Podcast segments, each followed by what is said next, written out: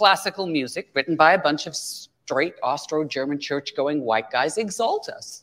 Individually as, as, as well as collectively. And who, may I ask, gets to decide that? Out of all the films to earn Oscar buzz this year, Tár has managed to get an impressive amount. One of the reasons is that Todd Field, the movie's writer and director, has returned to the big screen after a 16 year hiatus from both acting and directing. Todd Field was originally an actor who got his start cast in Woody Allen's radio days.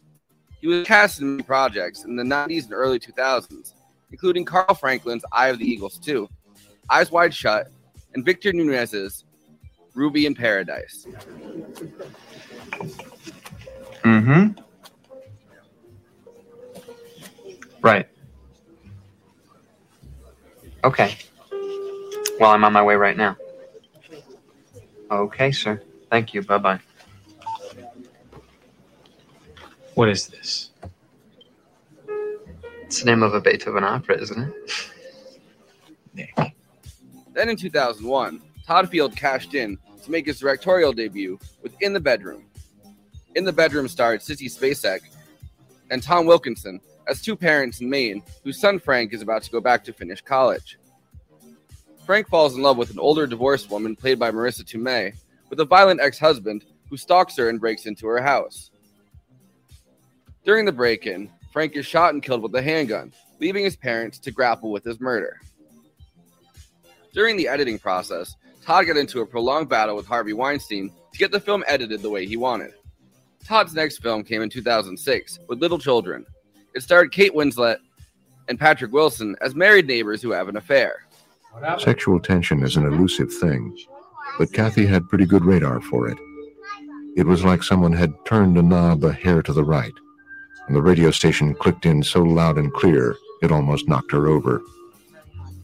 At the Oscars, Kate Winslet and Jack Earle Haley got nominated for their performances, as did the screenplay, which Todd co wrote with Tom Perrotta, the novelist you may remember from our election episode. Then Todd Field disappeared for 16 years. Despite both films getting huge acclaim and critics begging him to return, no project Tom pitched got out of development hell. And what's the big mystery? Hey, man. I just played the piano. The second reason this film is everywhere is Cate Blanchett's performance.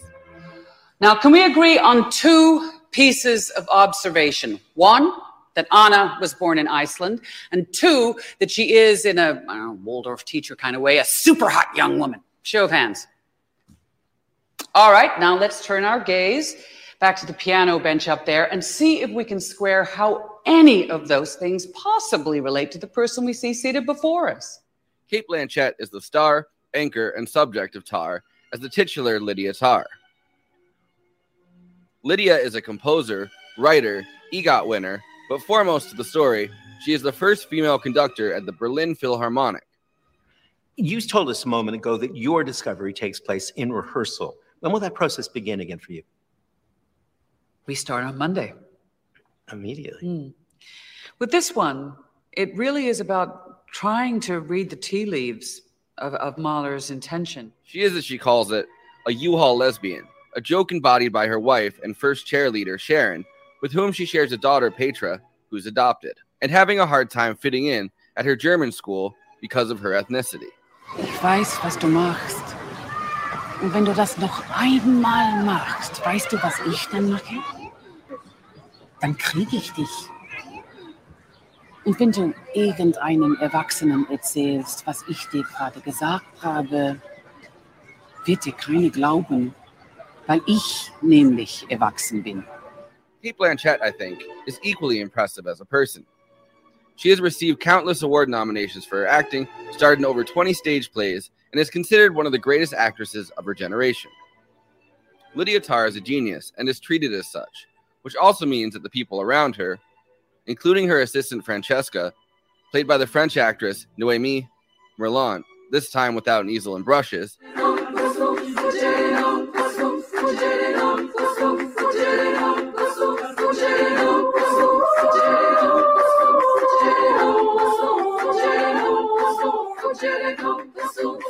put up with Lydia's complicated life and personality, which we learn has included multiple affairs with young women who have come into her orbit, including at the Accordion Fellowship. One of the women who Lydia spurned and then attempted to push out of the world of orchestras, Krista Taylor, ends up killing herself after repeatedly trying to contact Lydia. This opens a lawsuit as Krista's parents blame the affair for her death. Is there anything I could show you that might help refresh your recollection? Any documents, such as emails from you or your personal assistant, Miss Lentini, that might help you recall what you did and didn't say? The walls close in, and Lydia's downfall happens quickly as allegations compound and her marriage and career fall apart. Tár is Todd Field's exploration of cancel culture and the complicated personalities and stories that lurk behind the stories we hear on the news. The third subject that keeps getting discussed is a debate that emerged on whether the third act, the part where Lydia actually gets canceled, is a dream. Theories have emerged that it is, others disagree, and I'm sure we will get into that tonight. But I will just say, cancel culture truly is out of control if Twitter is lighting up about the conductor of the Berlin Philharmonic. Lydia, this is my score. Lydia, you're confused. My score! You fucking little nothing! Anyway, before I introduce the panel, let me say, please like this video and subscribe to the Movie Night Extravaganza YouTube channel. Also, we are now monetized, so if you have any pressing questions during this live show, send us a super chat. We are absolutely obligated by international law, human rights law, to answer it. We also have a Patreon, patreon.com slash movie night extra. All of our after parties are available on there forever. Okay, let me introduce the panel. Jan World, illustrator, book cover artist, comic designer, and artist for Give Them an Argument, co host of Movie Night Extravaganza and Bad Takes. Conan Neutron, co host of Movie Night Extravaganza, host of Protonic Reversal, and frontman for Conan Neutron and the Secret Friends. Renee Ruin, host of the Night Shift podcast with friend of show Bonnie Burton. You can find her many, many projects, including Ruin Radio, where she does mixtapes, and her writing at reneeruin.com.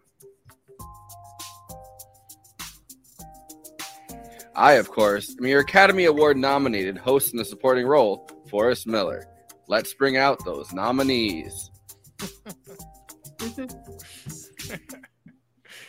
That one's good. And nominated for Best Bad Girl Conductor, we have Cate Blanchett. She is truly putting the culture in cancel culture. I, I love the idea that uh, that you, you brought it up in the intro that the idea that Twitter would be in an outrage over a conductor. It's like, an, like with the exception of like Leonard Bernstein, like what what famous conductors can you think of in modern history?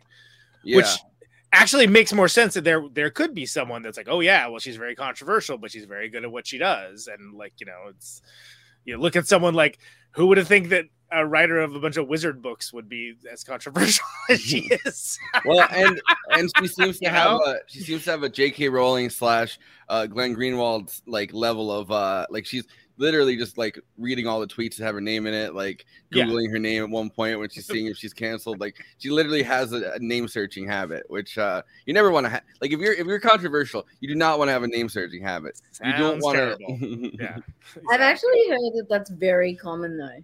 I know it know is. quite Yeah. uh, quite a, quite a lot of celebrities who who have addictions and have had to seek help to stop like make no magazines, no media in their presence because they can't help but look Yeah. and it, like you, you know. But um, And it's funny. It's funny at the beginning when she's talking to uh, the guy from the New Yorker. Um, she literally is like, "Oh, I don't read the reviews," and then you see the box, and it's filled with every review that they've Every ever single had. one. Yeah, yeah, exactly. Yeah. You know that 90% of the time when somebody says that's total BS anyway. So I think, uh, Renee, you're hitting on an important point. So we were talking about the. oh, we're talking that- about the mobile mobile phone footage and how like it's Yeah. completely Very cut and and different to what what actually happened in the scene. But my side point was what's going on with that dude with the legs because that was distracting Restless me. leg syndrome. Totally. It's like he's just gyrating. And when I rewatched it, I was like, how did I miss that before? That dude's leg is like going 100% the entire time. It's, Like, go- it's going the whole time, and I don't know whether it's nervous or like Yeah, I think he's. I think he's nervous because uh, they're they're recording the whole thing right somewhere. I don't know. Yeah. Uh, I don't know where the Yeah. can because you look around the can the, the classroom is actually pretty empty. I don't know who was uh, the, the video. Maybe it was maybe he set the video up because he didn't But it, it's going towards weird. this way, I think Yeah, true. And then When- when he- backwards when they've got the back when she's touching him. But anyway. Yeah, Um, and then edited edited terribly together. Like you could, it's just. Oh, not, yeah, yeah. She's like, Well, she's I like, oh, like you can tell this is not, uh, you know, this isn't actually how the conversation went. It's like, yeah, you think you can tell, yeah, you, you obviously could tell. But the thing is, like a lot of those types of like take down so and so gets destroyed, whatever. That's exactly how they are, though. And actually, that's one of the things I appreciate about it is that it's like very clear. Okay, so I'm going to give you a perfect example. Not only friend of the show, but guest from two episodes ago, Eileen Jones wrote a review of "Knock at the Do- at the Door," "Knock at the Cabin," whatever it is by Yeah, uh, yeah, yeah. Shyamalan, and she and she didn't care for it. And people are putting a screenshot of the uh of the review saying like how terrible it is. So much people, oh, awful, oh, film crit- criticism is dead, etc. cetera, et cetera. But the screenshot is not from the review. It's like something else entirely. It's like not even anything she said. It's not even in her voice. It's like literally made up. Somebody just made it up. And it's just out there, and there's like like 40 people. Oh, horrible! Like how how do they get off? Blah blah blah blah blah. And it's like, yeah, but that's how it is. It's it's because it's not a lot of these things because again we live in this like this this this like almost disinformation culture now where that's like the rule not the exception that like to have something like this like oh it's a takedown video they wouldn't put that much effort into it people don't Yeah, well, it's like that Project They don't Veritas need to. shit, right? Like, yeah uh, exactly yeah. Um, so this is so this is a, a video I found uh, that was cut together. funny enough, but it's uh, everybody involved in the in the movie talking about cancel culture. I guess um, they did multiple interviews and somebody like spliced them into a five minute thing on uh, Yahoo Entertainment. But I don't know. I kind of uh, I kind of find this fascinating because I, because I don't think the movie is uh like like I don't think you take something concrete away from it, right? Like it's I mean it's definitely not like a pro hey we should cancel more people movie. It's a you know people are far more complicated than they appear to be in the beginning kind of movie. But like I, I think still like uh, it's interesting you know that they each have a different takeaway from it. i agree Yeah. yeah, yeah. so cool If you're here, then you already know who she is. Lydia Tár is many things. Thank you for joining us, Mike. Cate, watching Tár, I got so immersed in the movie. There were times where I just forgot I was watching a fictional feature and just thought that Lydia was a real person. It was it was that it was that immersive for me. Did you lose your sense of self in the same way playing this part? Yes, the membrane became quite thin. I think because the experience was so intense, but it's also to do with the filmmaking. Todd really, from from the beginning conversations, he really wanted the um, the rehe- the orchestral rehearsals, and I think the film generally to be very much fly on the wall. He wanted you to feel like you were not only inside the room with these people, but inside the mind and concerns of, of, of the characters. You know, but I felt very alive making the, the, the film. It was really exciting.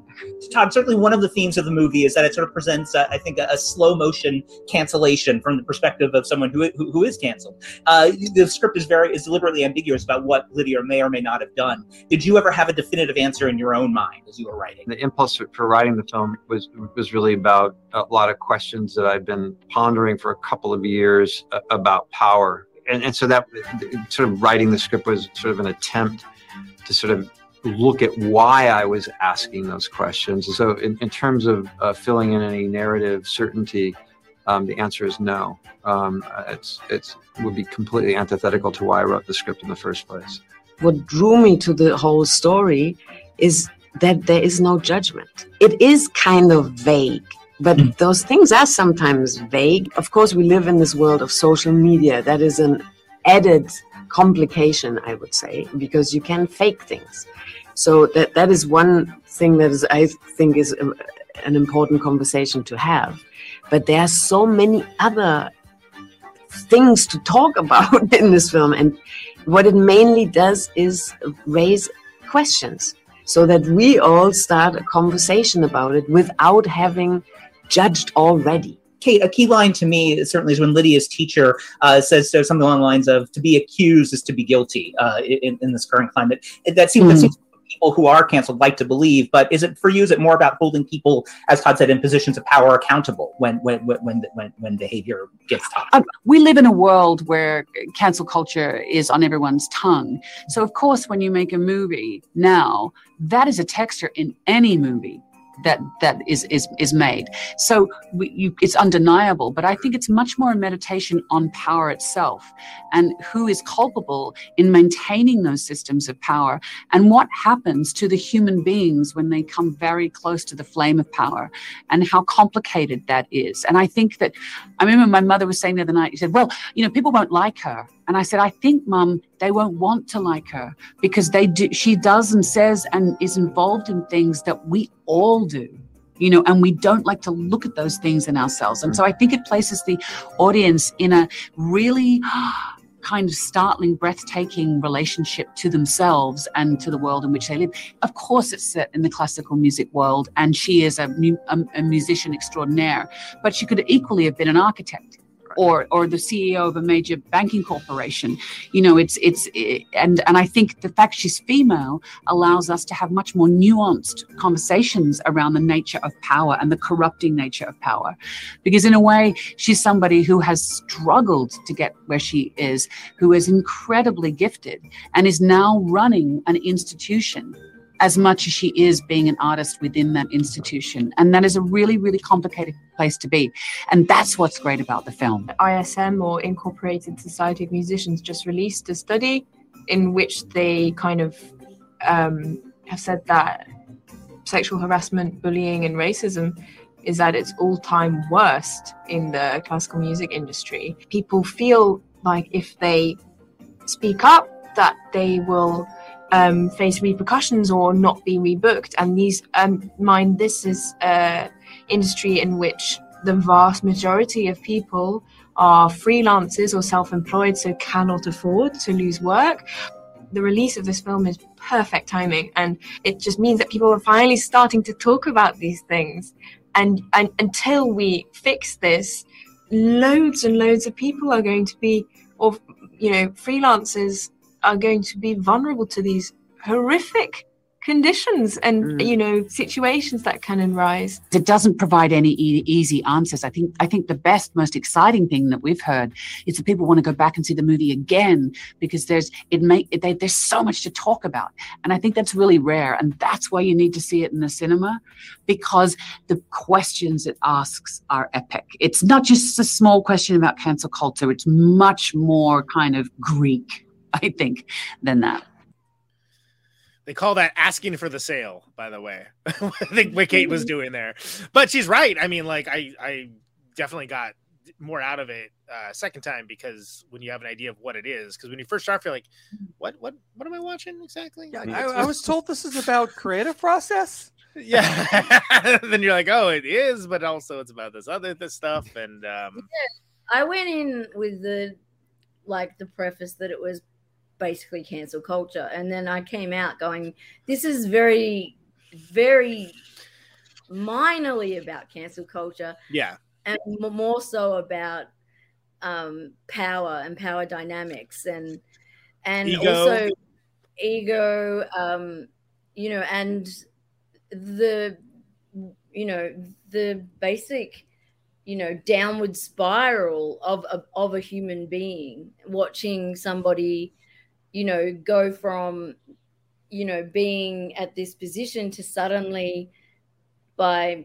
essentially their own means but spiraling in, into a crazy descent like that scene when she runs in and like attacks the other composer is fucking Yeah. brilliant Oh, it's it's, it's, Like, it's, It's the, the guy she Yeah. attacks is the guy that uh, bankrolled her, which is why Yeah. people think, wh- which is why people think that it's a dream. I think because it's like, oh well, maybe she's Yeah. imagining that that person's replaced her, but also and- it and could just be that guy's bought his way in because he's fucking rich. Like, I was Yeah. also on her side at that oh, point. Yeah, Yeah, and I- even with the the the part where, you know, she's there's constantly even within her relationship, we like within her family unit as well.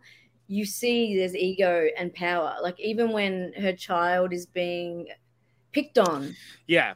the way she deals with that is By threatening a child is, is amazing. in German, and- which you know is. The I was gonna say, which I was so glad I took German. Where, cause, because when Yeah. uh, when I, when I watched it, I was like, I was like, oh, yeah damn, yeah like she really like uses power and you know as as cate said in that interview she's come from somewhere she's got Yeah. she's talented and she's gotten up to the top and doesn't want to let it go. And then that's what happens when power engulfs you. And also a lot of like intellectuals and geniuses and things like that tend to be fucking assholes. And also, you know, like tend to be that way. And Yeah. you know, I like the scene with the classroom where she's confronting that character with the leg, Danny, I think his name is, and saying, well, what AKA the guy with the leg, as we call him. the leg guy. And Leg guy. Hey, uh, you know, uh, Tommy Legs over there. Hey, you know what I mean? Why, over why, why you doing with your leg Oh, over oh, there? shaky I was leg. busy with his leg. This And, uh, you know, like when she, you know, puts it to Always him with like the leg. all these different composers, and she's mentioning, you know, these composers, and they're all problematic. And I mean, and if you go and you look at classical music, and I, I know some people who actually, you know, perform in classical music and that kind of thing, and it that it is a true depiction of kind of the dynamics and the power play that works within that industry. But like almost all composers going back in time are very problematic. All of them. Yeah, So and, and it's, like, it's interesting. I mean, it's interesting like that scene hits so differently when you know that he's setting her up just so he can Yeah. put together the uh, you know, the video Yeah. of it. Because at first you're like, you're you're at Juilliard and you're like some kid that wants to be a you know a, a conductor, but you don't listen to Bach. You know what I mean? Like or, or Yeah, Beethoven, yeah, like exactly, You know what I mean? Like you're you're whining about that, and then you're like, oh, that's like you know knowing that's gonna set her off, like uh knowing that will set off she's any. just, the- the- just so the like a deliberate kind of Yeah. Yeah, trick. where it's it- kind of a it's dumb, setup. deliberate thing, but you know, you don't Yeah. know your students very well. I think, I guess, What- like if you're, so yeah, so so what I would like to say to that is that like what's funny about that is all the points she makes are pretty good. She's just an asshole when she does it. Yeah, hundred percent. Yeah. But she's it's not that she's making bad points or that like she has like a horrible worldview. She's just rude and and, and very abrupt and, and coming from a, pos- a station a position of power.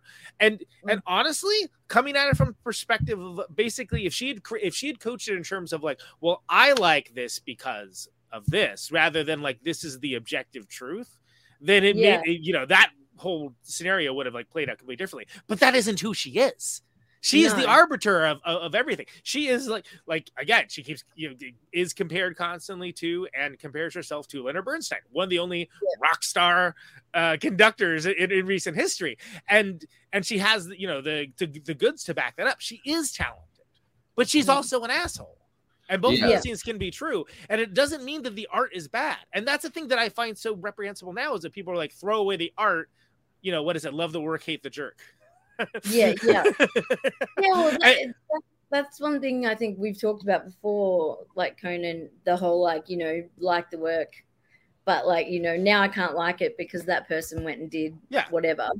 And um that's something that what are like, you going to be left lot- with? You're going to be left with nothing. Like you're going to Yeah. be like, I mean, a it's like, lot of people have struggled throughout this whole cancel culture period with that and and how how do they reconcile like you know someone that someone that they admire and love and follow forever and then suddenly is like you know now this person is you know like for example bill murray what happened with him?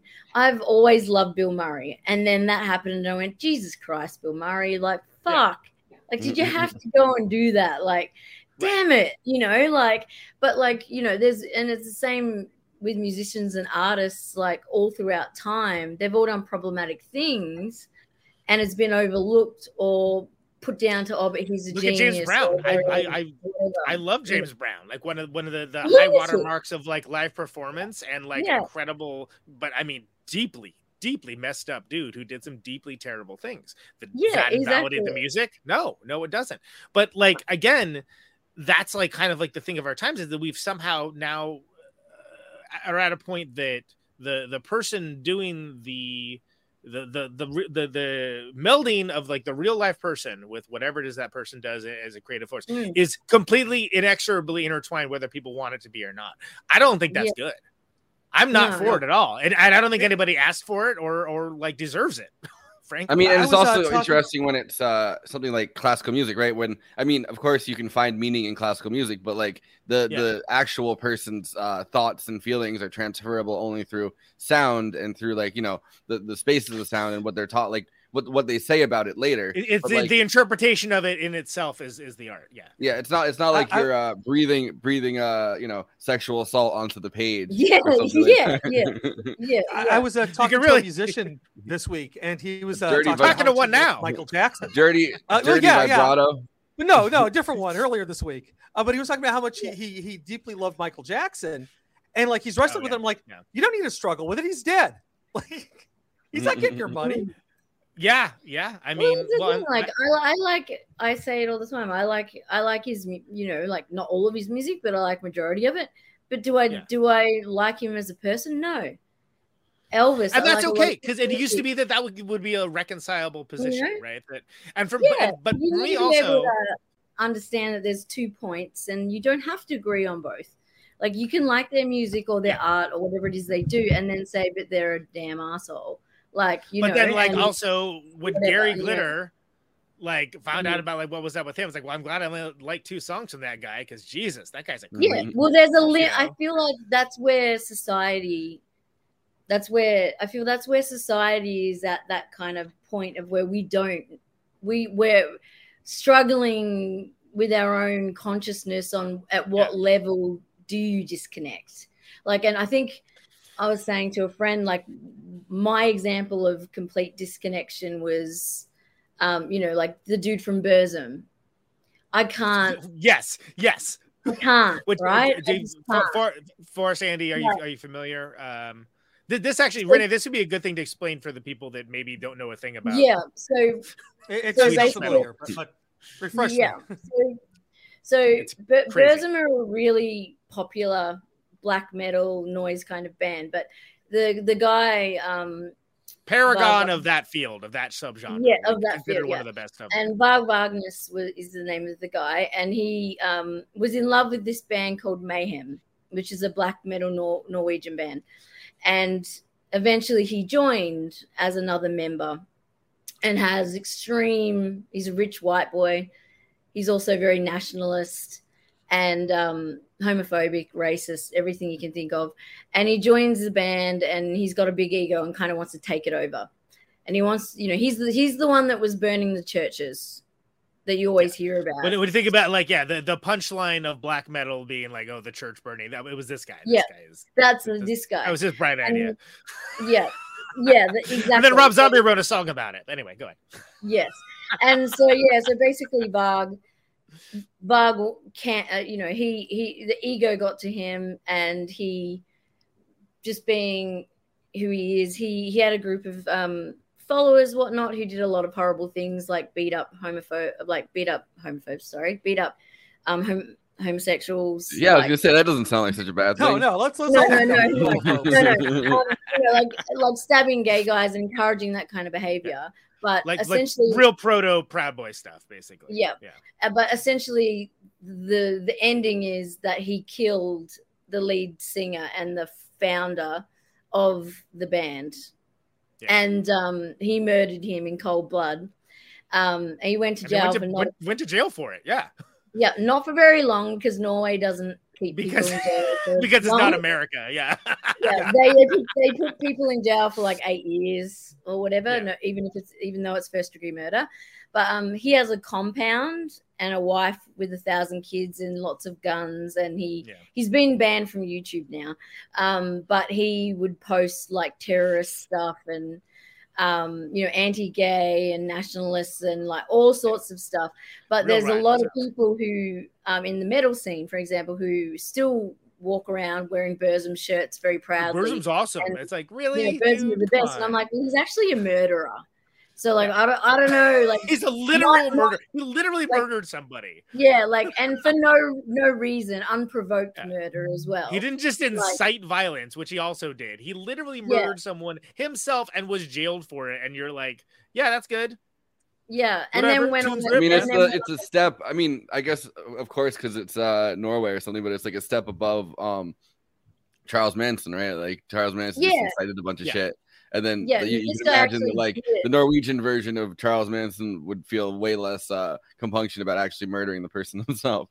This is a good example. Steve, it's a good thing Vincent Gallo Yes, did one decent movie because geez, out that guy's a he is douche. Of- And, and Buffalo 66 is amazing, and the Brown Bunny is one of the worst one of movies them. I've ever I seen. love that film, and I have spoken to Vincent Gallo before. A Of couple course of you times, have. I would say, Yeah, because he pretty- likes You're a pretty women. girl. Yeah, Yeah. exactly. so I've heard I've heard quite a few stories, uh, but um, they did uh, from friends in LA, um, and he's a very interesting man. He says some very bizarre things, but I think Yeah. he's on the He was selling. He was selling his sperm for a while. Uh, and a lot of this, yeah, and it's you had to like fill out a. It's still out. because he originally he talked about it was like he's so I I love it because I think it's hilarious because to me it's like it's a big joke. He's like buy my sperm. No one's gonna buy his sperm and he knows that, right? Yeah. And so he's he it started I don't know almost 20 years ago now. So it's been an ongoing like joke for a very long time. He just doesn't update his website. But um But, he's but he, he's still got the sperm for sale on there. Yeah. Yeah, he exactly, does. He does. Yes, I'm sure, And yeah. me- mention of uh, race as well, like Yeah, well, that's because that's the thing. It was always qualifying criteria of who could or could not buy yeah, the sperm. yeah, preferably you know Yeah. white women, blah blah blah blah, and um whatnot, which is not great. But yeah, Buffalo Six, great But film. Buffalo 66 is still a great film. Yeah, it's just like, oh, he's not really but- acting in that. Okay, got it. And like he's actually a total douche. Yeah, from what I've heard, yeah. And um, I have some friends who are friends with him who say he's not a douche, he's just out there. But regardless of the point, he didn't kill anyone. He hasn't raped anyone.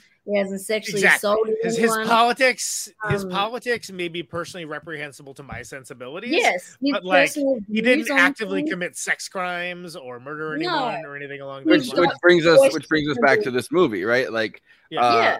I, I think that you know none of the stuff if she if the girl hadn't uh i actually said christia but her name was krista if if krista didn't uh if krista didn't find the emails like the parents didn't find the emails and she commit suicide like there wouldn't have been anything incriminating right like uh, i imagine that the suit that she's going through is like a libel suit um, for you know stopping her career from taking off or something like that. Like nothing that she did because they're all like uh they're not minors, right? Like they're I mean it's a it's a power imbalance yeah. because they're all people that rely on her, but you know they're all like 19, 20 year old girls. Like so it's it's very Yeah. careful that like it's not something that's probably going to get her thrown in jail. It might get her, you know, moving to uh, the Philippines to score video games or something. For Oh my bit, but- god! Like I, I, what an incredible! I like, love that because I was like that. That to me is that like there's one part of it that's a little bit iffy on the race side, which I've I've seen few, a couple of people mention like that. You know, having to go to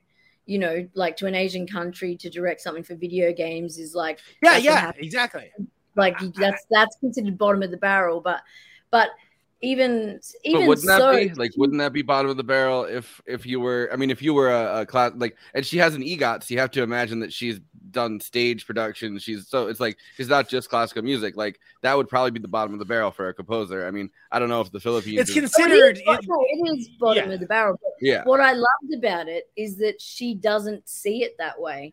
Like there's a moment where she does, and then she walks out and she goes, "This I am a conductor. This is my role." And she And she's takes her conducting. power within that situation. She turns a shitty situation and she starts Yeah. to realize this might be a piece of shit situation, but I've got the power still again. but she's the protagonist of her own story and that and Yeah. that's what she's what she's telling herself that like and again when you have the, the fact that the whole film is, is, is like the lead up to like this is like the biggest it gets for this world and like she's gonna be Mm. doing this thing and it's the biggest thing in the world but, but then she's like you know i guess scoring for like a live video game thing like what is like i'm not entirely sure what it is Cosplay Uh, it was or something. Yeah, yeah. sure whatever it is is considered like you know like like a bit of a like a, a joke if you can't like get work doing anything else amongst that Mm. but like for her she i think that comes back to what is often ignored with this film that like she does have a real passion and aptitude for the craft Yeah. she's very good at what she does as a Yeah. person she's horrible at being a person don't get me wrong but like Mm. she likes doing the work and that's something I don't think I've seen that in any reviews of it, uh, including the ones I pulled for our bit, uh, and other than mine. That's it's like no, I think that that is what makes an interesting ending to me, and why I would feel robbed if the ending was a dream sequence. Frankly, like I'm, I don't Yeah. think of it as a dream. That I thought never occurred to me. And, No, no, I didn't. I read it in a review and went, "What dream sequence? No, what? come on, fuck I, out. I Like- think the one the one thing that uh, like, people, dream people got confused isn't by it? isn't her going to the Philippines. It's when she runs up on the guy and throws him over the you know. the- Really? the You don't- you podium. don't- you don't- I mean, I'm not, I'm not saying that that's a Yeah, that's not a dream sequence. I'm just saying I think that's the the moment that maybe people had to suspend their disbelief a little bit. A little bit, yeah, yeah. But yeah, because like I mean, because the guy is, you know, he's bought his way in, but he's uh, guest conducting. But it's like the guy from the accordion fund. You know what I mean? Like, so that's like I feel Yeah, like yeah. that's kind of one of those dream things where it's like, But he and and then you know the, the some of the other people that were incredibly smug. You know, like he does live for the drama. uh, yeah, it is believable. I mean, And I Yeah, do want to say it's great that they put the accordion fund like at the beginning. So when the accordion goes off in the third act, when she's like screaming apartment for rent, Yeah, Oh, yeah. oh, you know, it's great- truly Schrodinger's accordion. Um, like deeply I- I hilarious. also- I- by the way. while Yeah. while we're talking about the cancellation parts of it, I want to point out that um, so the first director to hire uh Todd Field as an actor was Woody Allen, right? Like he he saw him in something and, and hired For, him. for real? Wow. Yeah. Okay. So so he was so he was in Radio Days. Uh, then Yeah. the first person to produce one of his movies, Harvey Weinstein.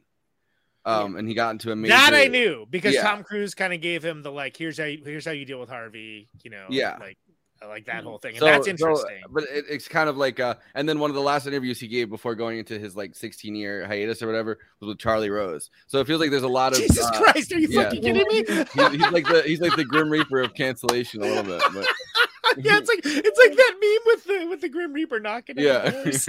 knock on- That's yeah. amazing. Wow. I mean, holy crap. Woody Allen is a problematic one for me because Yeah. I really, I really like Woody Allen films. Because because he's a great filmmaker. He's made so many she- great films. And But he's she was- also she gave she gave consent. They're not related.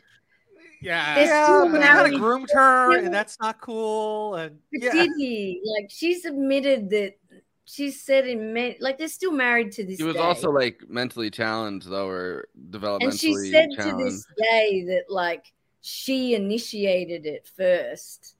Like she said that many times that she was you know and i know i know it's still problematic but they're still married. And i feel like it's um there was consent there. She was of age and Yeah, I mean it know, is it is definitely kind of It- weird. it's when you see definitely less. I mean, compared to uh, like say Like, I mean, um, certain other parties, d- directors who shall remain nameless, who we've covered before. you know, who have amazing well, I mean, films. well, it, it's, def- it's definitely weird when, when you have an nasty interviewer, uh, when you watch an interviewer ask her like, "You were groomed," and she's like, "Well, I mean, that's my like, I'm still married to my husband." Like, that is definitely a little bit, uh, you know, of a weird. But I, a I, little I mean, sus.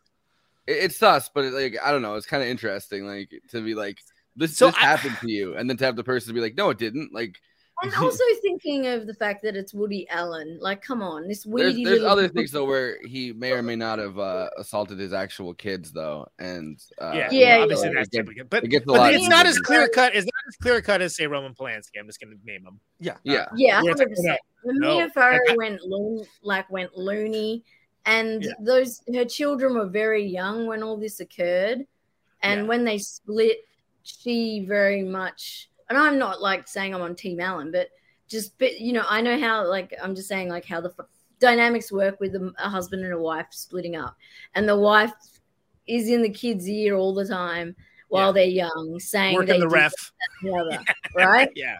So yeah, but I mean, it must have messed up like Ronan Farrow enough that his entire thing now is bringing down powerful people. Like it's Oh, hundred percent. Yeah, That's true. But it- I mean, I think both things can be true though. And that's so that's again, not that this is a movie about cancel culture, but I think this mm-hmm. movie does a good job of showing both sides of that. Yes. Because But yeah, you, you yeah, kind of it- get that like it brings isn't out- exactly it's cut and dry. Nothing it is isn't- cut and dry. Like it and isn't exactly as they say about Lydia Tár. It isn't.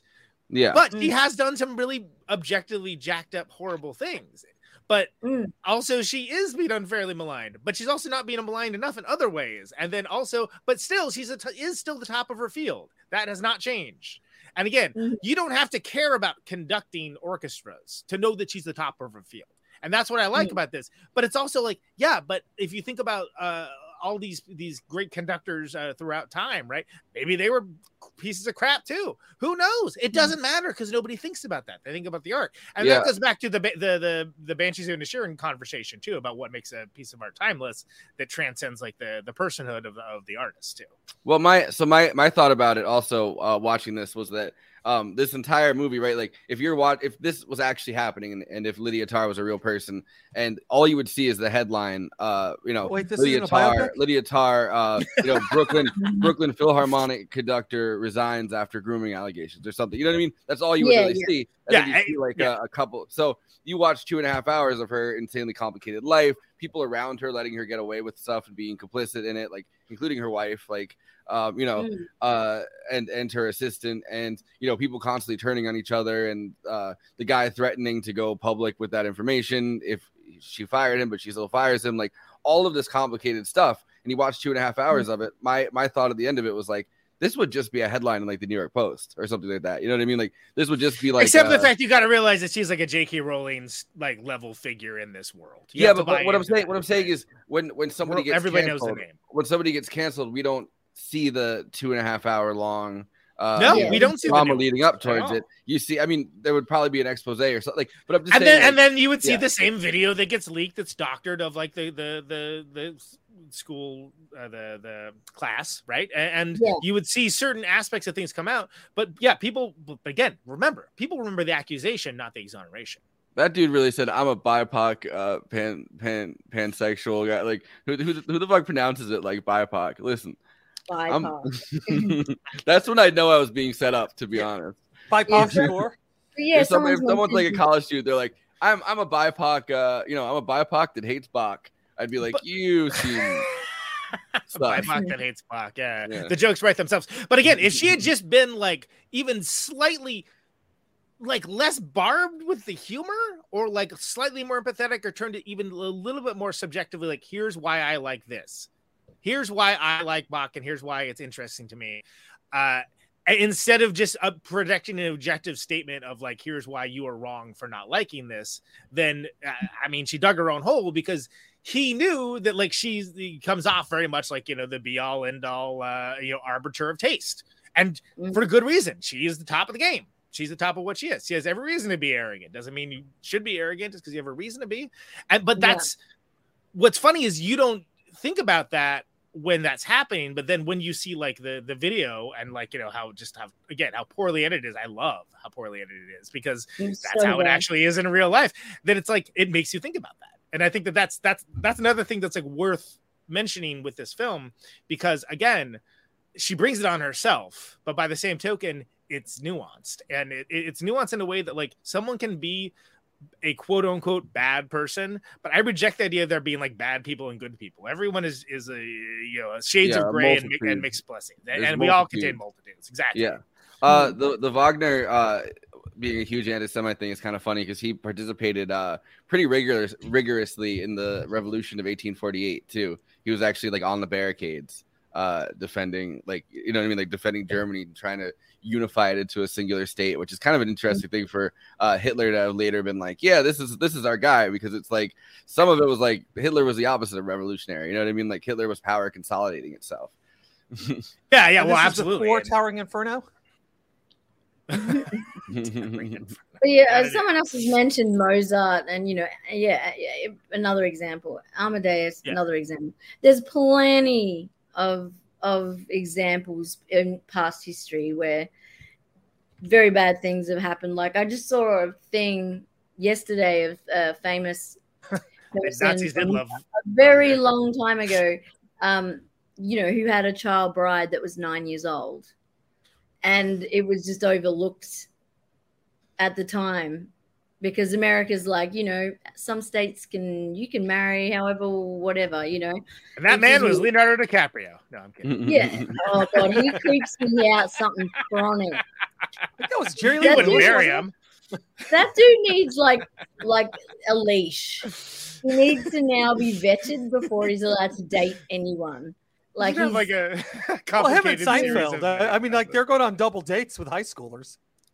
Yeah. No, uh, Jerry Seinfeld had a girlfriend that was in high school while his show was going on. She was, uh, Yeah, she was yeah, 16, I remember 17, that. and he was like 34 and picking her up from the high school. Yeah, What's the yeah. deal with the age of consent laws? Well, even eh, I even remember Married with Children. You know, like the father. You know, forgotten his name in the show. well, uh, up until up like New York is one of the dating more. Um, Christina Ricci. Um, Christina Ricci, Christina Applegate at the time of that show. Oh yeah, um, uh, Al Bundy. The uh, what's the- Yeah, he, him and Christina um, Applegate were dating. Ed, Ed, uh, Ed O'Neill. Ed O'Neill. Ed O'Neill, yeah, which is, you know, but one thing I did want to say as well about the coming back to that power thing and using it was like that the example of Francesca. Thank you. I didn't coin it, but thank you. I do think it's a good say. That's uh, that's Josh Olson from uh, movies made me, and credit where credit's due. Come on the Um, show, Josh. Yeah, no, uh, the, uh, the scene with Francesca, um, where she essentially kind of, you know, they're talking all the time about this, you know, things being transactional all the time. And then what we kind of see is that she actually had an affair with a woman. So we don't know how transactional it was. And then even when they're auditioning people, they're behind screens. She can't see who they are before she picks them until they can and you know and then she seems to give favorable behavior but whether or not it's grooming and whatnot else is going on we don't know but with the krista girl she had an actual affair so it's like we don't w- w- there's a gray area there of what's actually going on Is- like if she's having an affair with a consenting adult yeah, I mean it's not it's not grooming because the accordion fund would be Exactly. uh, girls that are in college, so it wouldn't be necessarily grooming. Um, It's but not necessarily ethical, but it's not grooming. And if for again for a term that's thrown around constantly over like, Hmm. here's just someone we want to deplatform, we're gonna call them a groomer, and we're gonna Yeah. like, Yeah. get the- and that's or the- here's, the or here's the or here's like a gay person existing, and you're like, oh, Yeah. look at this Exactly. groomer. yeah exactly. but like yeah I mean, gro- grooming is grooming is a very specific set of behaviors, um, where it's someone who's a minor and you're getting them ready to be either, uh, you know, sexually assaulted or, or I guess to consent at 18, but like still, that's yeah, Mark yeah, Mark that's like Kozelek a from Red House Painters, he did that, and I've yeah I I hate when people are like, I've never been a fan of that dude. I don't like their music. I was never been a fan of that dude. I don't like that guy's music. But I have a lot of people in my friend group who do, and we're devastated by that. I'm like, I'm like, that's because there's no what. How do you come back from that, right? How do you come back from that and be like, hey guys, new record? I'm like, cool. Is it about grooming teenagers? Yeah, yeah Remember Um, when Jerry you did that? Because the rest of us do. Jerry Lee Lewis groomer, Elvis Yeah. groomer. Like that is that is true. Yeah, and, and he, Elvis did a lot of nasty shit that people don't talk about. But anyway, that aside, my point I was mean, though, his that- death was a is- nasty shit. Elvis's whole uh, reason for being is that they wanted to find a white guy that could uh, sing soul music. Like, Oh, so yeah, just, yeah. just his his very uh, spawning into that's the not world. no. That's not that's that's an absurd no. That's not Well, his I'm reason for being. Not that's reason the for that's being, the reason why saying, like he got, originally he was signed because they were looking for uh, a white uh, a white singer that could sing gospel music. You know what I mean? Like that. I mean that's a true story. yeah, that, the- it, it, it- it's well, there's a yeah, but there's a lot more to it, and you're not going to find in that shitty Baz Luhrmann movie, by the way, uh, because like I'm again, not- Sun I'm Records. watch. I- I mean, it's definitely not the scene where he's like, "Guess what? He's white," and he's like, "He's white," and he's like, "He's white." I, I yeah, I was disappointed because I I, am not of- going to get a chance to talk about this, and I shouldn't, I guess. But like, yeah, it's mm-hmm. it's it's it's there's a lot more to it than that. And and, and again, for a Yeah. the fact that we had an Elvis movie that came out that seemed like it was five hours long to me, and it doesn't address any of that is too bad because there actually deserves to be a real conversation about his earnest love for this kind of music. Yeah, but yeah. like the fact that he also, yeah, was the original like Eminem or like whatever of, of of of his time, and that like that is how like past Sun Records like that. There were certain people that there's vested interest in like getting like a good looking white boy that makes everybody that makes the ladies go crazy and making some goddamn money off of it. Yeah. And Yeah. again, one of the most odious things about that film is the fact that like Colonel Tom Parker is center, which is the worst person in his entire orbit. But again, very little of that was actually told in that film. But it's also it's reductive. It's reductive. Any part of the conversation reductive, which makes it maddening and like an impossible figure to cover appropriately in a movie without taking a side, basically. And the, only- Baz Luhrmann movie, scene I've seen of that whole movie is he's what He's what I know that's in the He's white. preview, right? Yeah, it's I have the, the to- I first third. Of. I the first third of it is like I was I loving was so that. I, I, I was- haven't liked a Baz Luhrmann film. He's horrible. He's the first two. Like he, he he does like Strictly Ballroom is a great film. Like his very first one. It, just in terms of cultural stuff, that's all he's addressing. Not the I couldn't give a shit about the ballroom dancing and that. And I did like Romeo and Juliet, but the rest of it couldn't don't have any time for. But um Only thing I like about him is his mise en scene, and and that's it. And I can get that from the trailers, and I don't have to watch his films. What do you, Yeah, what do you yeah, guys think about the yeah, pretty idea that cool. uh so so pre so pre cancellation era, right? Um Todd Field uh after 2006, right? es- essentially got blacklisted. Like um he had all these projects that he wanted to do and every single time he'd go, he'd pitch it. The project wouldn't end up uh, going anywhere. He had the reputation for going over budget. Uh, Harvey Weinstein probably, you know, went around and uh, you know badmouthed him. He purposely has done these things with his movies. I mean, he only made two before this, but like he he kept the audiences for you know his second movie small, the one with Kate Winslet, even though she got you know nominated for a. Um, he got nominated, and uh, you know, like the, the whole list of people got nominated for Oscars, even though like uh, he kept the an extremely limited uh, theatrical run of it, and Yeah. he didn't do anything wrong um, besides go over budget and uh, you know blacklisted for 16 years essentially. I mean, I maybe it wasn't called that, but like uh, yeah, It's essentially is though. Like that's you know, that's what it is. I mean, but, um, blacklisting is cancel culture too. You know, yeah, it's, a, just it's a a version way. of it, and and you can get like I've been blacklisted, like essentially, like not properly, but I, I've had. You thought you were blacklisted from this show last time. I'm like, come on. Yeah, I'm like I'm blacklisted. I'm out. I'm like I got blacklisted. I'm like, and and I understand, and I apologize. Horse is like, you'll never work in this internet again. well, I, I think I think blacklisting is is and, and I say accountability extremely loosely here, but uh, I feel like um, blacklisting is is the classic top down version of accountability, where i- if you piss somebody off that's in a high position of power in a consolidated industry, they could just say you'll never work again. So I, I feel like Yeah. cancel culture is the bottom up version of that. Where uh, you know the, the masses kind of get to decide your fate and uh, throw you to the guillotine or not. the the Yeah, mob yeah. does, which may or may not be working off accurate information, but it doesn't matter. And again, But neither that- is neither is the person getting blacklisted from the top down. Then- but right. But again, see the example that I gave the- early on about Eileen Jones' review, and then there literally being something that's not in the review that everyone's screenshotting and sending around and saying like how horrible she is as a writer. Yeah, it's not in the review though. That's the thing, and th- and that's the problem with uh you know, and it should be consequence culture rather than cancel culture, right? Yeah. But the problem is, again, and I say this all the time on this show, uh, and it still happens to be true. But like in the absence of justice, people will settle on catharsis, and that's what we've that's what we've landed on. Is that like it feels good to bring down a bully, even if but that, you know are, are they the right person to bring down? Uh, do you even have all the information? Probably not. Doesn't matter. It feels good. Do it. Which is what makes That's what I, I mean. think That's hard. Like Uh, that's the middle, like from what Forrest was saying. Like you've got the Yeah. top, the bottom down, and then there's the middle, which I feel like is just regular people, and that's what I mean when I say I was gaslit, or I mean gaslit, which Sure. I have been. But when I was blacklisted, sorry, like um when people um you know when people just make a well, decision you're about about your blacklisting, right? And that's the Blacklisted you. but you you know like that's that medium. Did we level blacklist you, or uh, you know, did you really blacklist yourself? Yeah, yeah, exactly. Yeah, I kind of did. Um, but, you There's know, no what I'm blacklist. No, I'm joking.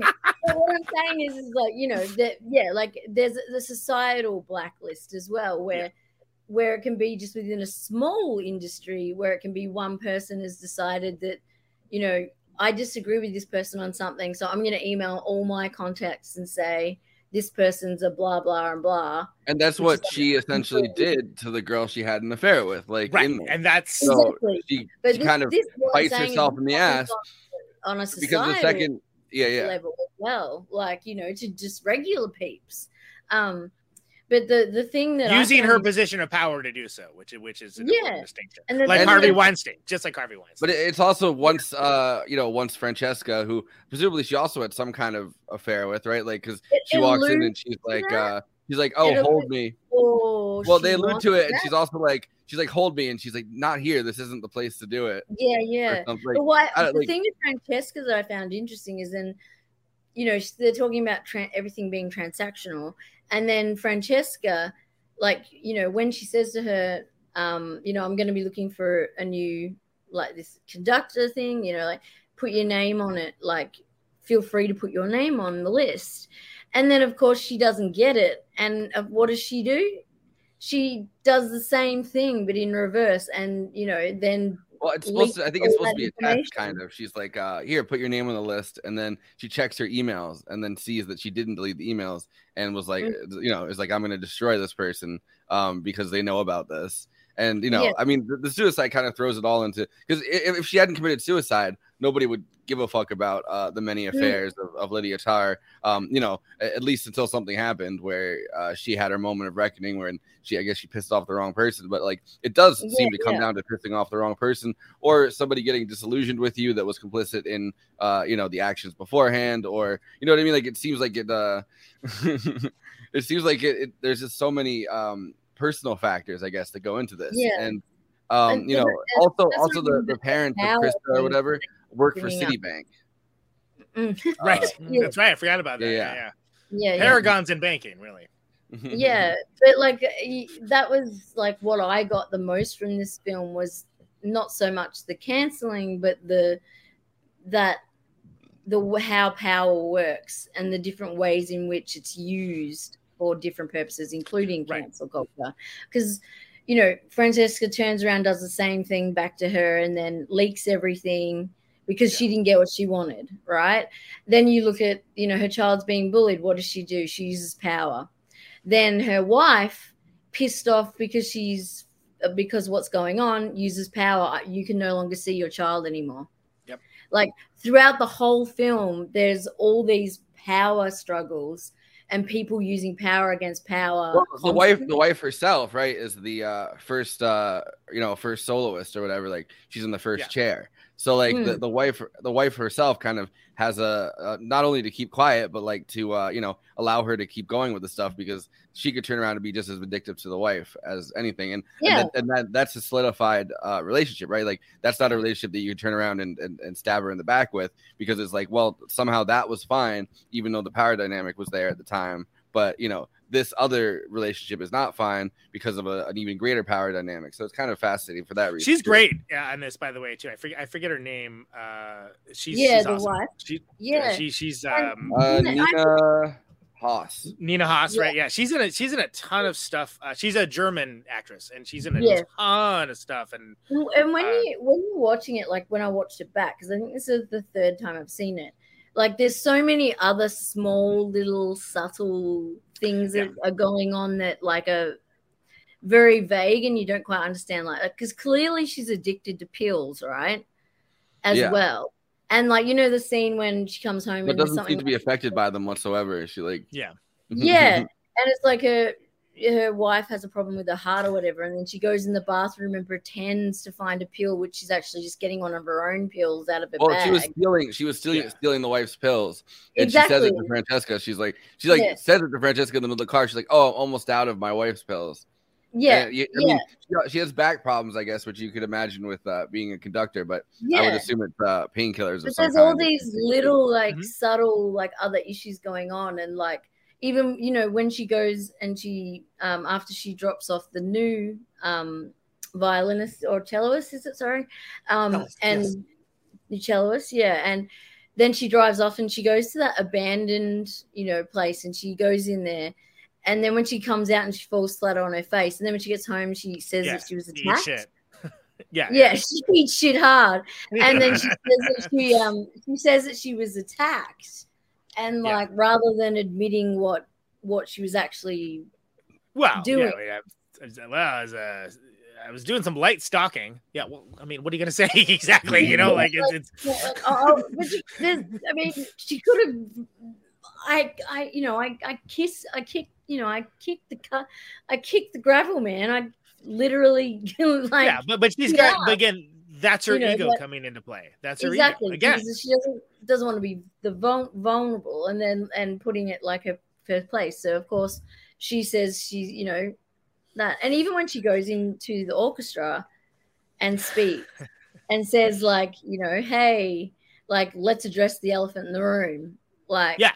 you know, immediately and like. but she like- frames it to her own advantage, right? So it turns into like it's something where it's like, oh, it it, al- it allows everyone uh, to think that oh, we're on her side. Oh, that's horrible that that happened. You have our sympathy, but oh, how brave of you to yada yada blah blah blah. Yeah, yeah. And it's and it's amazing that she managed to turn something as simple as uh, literally just eating shit for like no Yeah. in a building and and turn it really around to shit. It was pretty. she really did.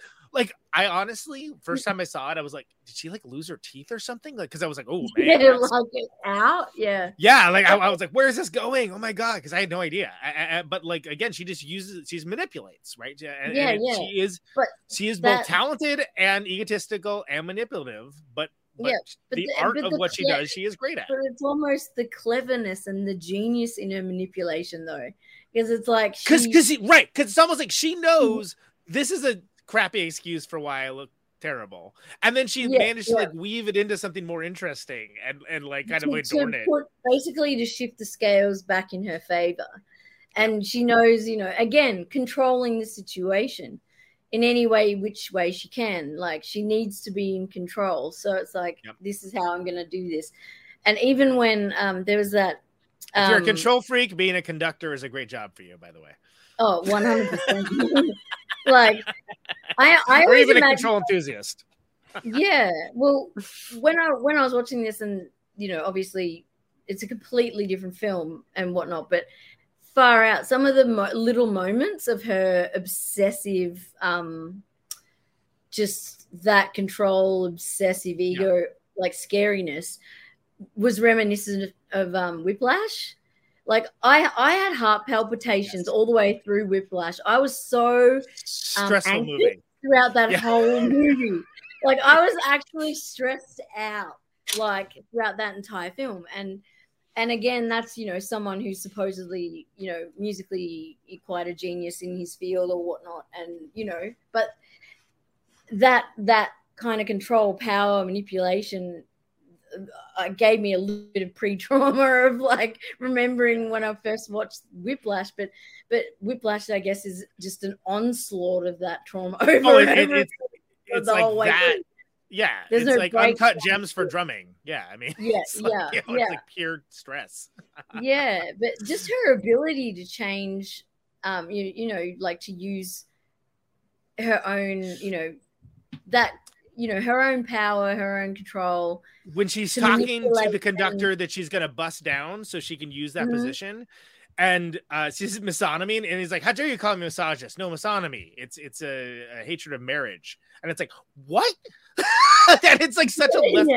it's like a fox news move it's, it's so it's yeah, like yeah, yeah. huh and then Yeah. you see like her talking to her wife oh yeah well yeah he's, he's such a you know this guy's such a jerk like whatever he is. And, and like implying that like it's like she's weaved a whole little backstory about it. I'm like no you thought about this. You thought about yeah, this. yeah, no, Like, she meticulously planned, planted seeds. yeah. You like throughout in preparation for his out. because her end goal is she wants him out of the picture or she wants him out of the picture so she can use the use, use the spot for her own devices. And it just shows how like just again it goes beyond manipulative like she's playing everyone like she has the conductor everyone like the orchestra Yeah, basically 100%. like all the people in her life even where she says with her hands, you know, this hand is is you know the the conducting and like you know, and this is time. Yeah. And uh, that's a perfect metaphor for her life and how she Yep. runs her life. You know, and, and, like, and how she just is unable to take anything where it isn't her control over it and like it oh, just, Oh, she, like she the met- refuses to like- accept the concept like almost like the you know, there's the metronome going off in the house and she's fucking losing it. yeah yeah yeah to be fair that would make Not me lose it too i'm like Oh, the fuck is same. But there's from? like, but that's one example. yeah, yeah. But that's one example of numerous things that are happening out of her control within just a normal situation, and she cannot handle it. It's like, no, I can't. I can't. No, I need to get up and I need to sort this out because it's not. uh, It's not. I'm not. If I turn it on, then it's okay. But like, just you know, it's like she's put herself in a position where she's become so psychotically like that and i and I which think is that- that's her art her art is conducting right so it makes Yeah. sense that like her her raison d'etre as a as a person and professional jerk is also to con- try Mm. to conduct in all things, And- including like bullying a child, Oh yeah, and even even one of the which is hilarious, the- by the way. I would Yeah. watch a movie where she just goes around from uh, child to child across Germany and bullies them. Yeah, yeah. It I just would- threatens random children in German. Yeah, but even the, the you know like But then no one will believe you because I'm an adult. It's like, oh Jesus, okay. My God. just remember just remember that. yeah. Like, And, oh, yeah, like that that part was like You know, she said that to you know people before. Oh exactly. It doesn't seem like it's the first time. Yeah. Yeah. No, no, definitely not. And then you know the uh, the I think it was there's sort of like even as she's like going through like the one scene that I did find interesting interesting and I wanted to see what you guys thought about it was um the scene actually towards the end where she is in Asia and she says can I get a massage and she obviously means um a regular massage and she turns up to the massage parlor and they say we'll pick a number Yeah. and then she comes outside and she's vomiting everywhere Yeah. Yeah. and like i th- i found that a really interest interesting like departure Uh, like You that was a departure. From- okay, so I I think it, it I think what we're seeing what- is like from what like they're painting her as being someone who would obviously enjoy that but it's breaking then- the facade. It Mhm. doesn't fit her her uh, ideal of who she is. And because Yeah. of that, she's like, I'm not the kind of person that would go to like to go sex worker. I don't have to Yeah. do that. I'm Lydia Tár. Yeah. And, and and then like so that's kind of like probably grinding in her brain to the point that she's like, I'm Mm. gonna throw up. Oh my god. Like and, and that's what I like about it because it's just it's because she didn't really she literally thought, you know, I'm just gonna go get a massage. right? yeah she thought she was getting a massage to pull up and and, I- and when she said it i totally did too until they showed the the you know they showed the scene and all the girls with the numbers and i went Not in that area of town. oh that's not that kind of massage Well, her her her eyes kind of lit up, and you could see her like being like, "I could do this," and then yeah, and then she throws up, which is like, I guess she's purging. She's and purging it kind of looked like uh, she just ran out like she didn't even yeah, go through yeah, yeah. I can't. I couldn't tell whether it was like uh, you know, that same second or if it, they had cut and there was like a space of time in between. I mean, I guess it doesn't really matter. Yeah, yeah. She's, she's Yeah, literally just yeah. purging. She's kind of purging regardless that person like out of I'm her, right? Like she's that- purging the i'm the. not that bad or Yeah. i'm not at that level where i i would need to to you know resort Again, it's to that she's still the protag the hero of her own story. She's the protagonist, and she has the stories of, of herself that she's telling to herself, and that doesn't fit, and she can't reconcile. Yeah, all we know is there's no happy ending. right. yeah, yeah, very important. Yeah.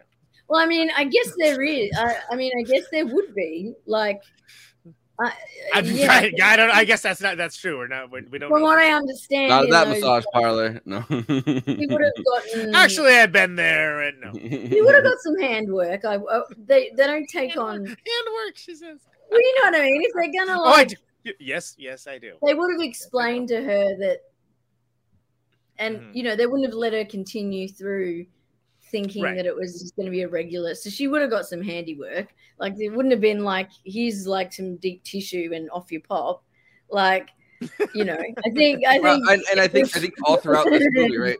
She's kind of um chasing the. She's, you pop. Yeah, but Well, she's the thing she's is, kind of I've been- chasing. I've been in this situation. I went to a massage parlor up the road from my house. Uh, there's uh. heaps, there's heaps of them, right? And it's very difficult to tell if they're happy endings or not because they all use the same um like advertising type The stuff. same font, Yeah. the same sign. Yeah, the same weird photos and like you don't know if it's a happy ending or an actual massage. And then when you look it up, they're talking about the massage, and you're like, I don't know. And then you walk in, Unless and it's you're like, acupuncture, because I've never heard of a happy ending acupuncture place. and, and, and, uh, this is like you know because Thai massage is amazing. You know the one where they stand on you and whatnot, and mm-hmm. it's incredible to have, right? And we, there's like a lot of them around here, and I had a really bad back problem anyway. So I, I was like, you know, and I was trying to find one that was like they legitimately did it, but it wasn't a happy ending. And I and I found one, and it mm-hmm. was well, but I could tell that the woman was surprised when I walked in the door that I was female.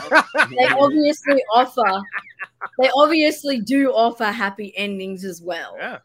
And when I was in the room, like the the you know the Maybe you can get your that they- taxes done too. I don't know if yeah, like the stuff that you know the the stuff that they use, like the computer the- repair, all of it. Yeah. um yeah like was a bottle this big which that led me to go okay i think yeah happy Yeah, yeah, endings yeah, as well I mean, she also she also uh right before that she hits up she hits up the old uh you know the old Mexican pharmacy pretty much where uh you Yeah. could just give give ten bucks and get you know your your pres- yeah, and I, I was prescription trying to talk to the to the miss, the lady that was doing it and i was like you know oh yeah like just chitty chatting and um it was just really bizarre because I almost wanted to say to her, like, is this a happy end? Like, do you normally give a happy ending? Like, I don't want one, but like, what is that like as a job? You know, like, yeah, I love that. I say off your pop a lot, and people laugh. Um, I've said it before um, in teams like this, but work settings, Yeah, and yeah, gone, well, yeah. yeah, well, all right, I'm I'm gonna pop off or off I pop or whatever, and people are like, but um, yes, All right, get off that get off that top and off your pop. Let's go. yeah, yeah. But yes, I, I, I've been in a similar situation, but yeah, I didn't have to pick a woman. The woman was given to me. But yes, I do believe that possibly they did happy endings as well. But I, I think I made it pretty clear I was there for purely the Thai massage part. But I definitely wanted to inquire with the, but just didn't want to. yeah, well, I, and and also, I mean, it, it's interesting that her daughter is. uh I think her daughter's Turkish. That's the the Mm. slur that the mother the uh the mother uses for the daughter, kind of. Yeah, yeah. she's like, oh, Mm-hmm. Mhm. she's having some, uh, you know, whatever, um, like German shit. Um, yeah. So it's interesting also that you know she might uh identify with the women in the uh you know Filipino um massage parlor, I guess, uh, because her Hmm. daughter. No, I didn't think about that. Yeah, Yeah. absolutely. Yeah, that there's, as there's a well, level to it there too. Like, Also, too, Germany is uh, not uh, is known for still being very racist, and uh, uh, I highly Yes. recommend if you want to really like uh, Yes. uh, read about some of this. Uh, Ella Achola, I don't know if she's still writing, but uh, she did for a while, and she wrote really eloquently about uh, racism in, in uh, Germany. So Well, I mean, Europe, Europe in general, right? Like the the nationalism that's taken hold, even among It's- like liberal circles, like it, it yeah. makes sense that a lot of uh, you know, Germany likes to pride itself on letting refugees in uh, a lot of the time, but then the actual But then they call them Auslander, which is Yeah. the thing that was happening. I mean, and that was like, again, it's more it's more recent that it's happening in the other European countries, but that's been a thing, a known thing in Germany, and their and their sort of defense of that is that well, at least it's out it's up front, which is like okay, yeah, fine. well, and, and Germans now are I- nothing if not, uh, you know. yeah, yeah. They but yeah, help I get that. it. You have to say like to the Out, point. Auslander, literally Outlander, but it, it, there's a racial connotation to it, meaning someone that is not uh, not German, meaning even if they're a German citizen, if they are the wrong color or, or wrong ethnicity. Mm. Another another uh, strange thing about Germany and refugees is that um, when re- when refugees have come from Palestine, um, like that area of the Middle East recently, they actually use the uh, anti the anti like uh, Jewish slur law or whatever against the Palestinians because Of course they do. so like yeah. there's a there's a huge thing now. Like you can actually like Palestinian rights activists have gotten thrown in jail for advocating uh, Palestinian self determination because they're like Because it's- well, it's talking anti-Semitism. about the Jews. Yeah, yeah. Uh, Germany.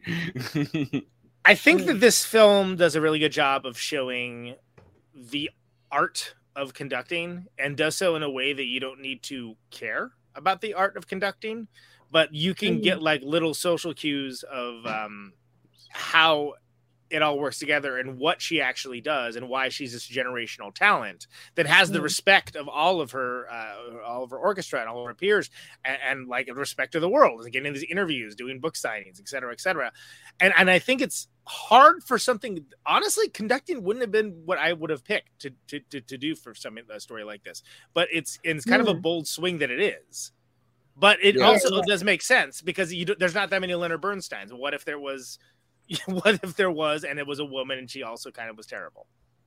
So and they, I think they also Um, did a great job, kind of showing the the uh, uh like how it works too. Because like the opening scene, she's like, "Yo, we do it in rehearsal," and the first time you see them rehearsing, they suck. And, and uh, yeah, yeah, So- exactly. And, So and this as is- as it goes on, you see the rehearsals, and they're they're they're improving, and they're they're working Yeah. through what she's telling them, and you can actually her see leadership that and her skill Yeah, and you and you get a, a you finally rather than hearing people opine and telling you about what a talent is, you actually see it. And while Yeah. Yes. I'm the first one always to knock a movie for its length because movies need to wrap it up quicker, uh, I I like that all that stuff's included because otherwise, I was otherwise so immersed that I didn't even realize it was long. It's pretty until long. I read No. re- until I read reviews.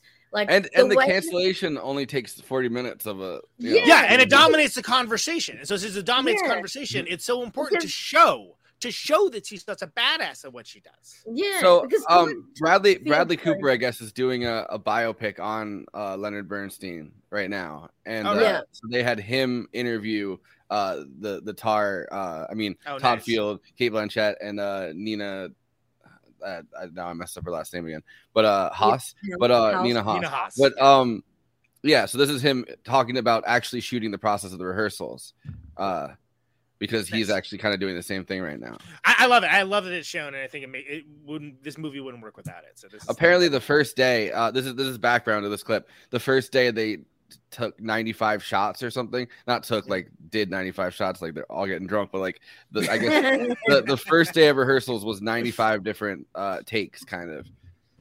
I'm obsessed with the way he shot this because the bird's eye view is, like I said, so immersive.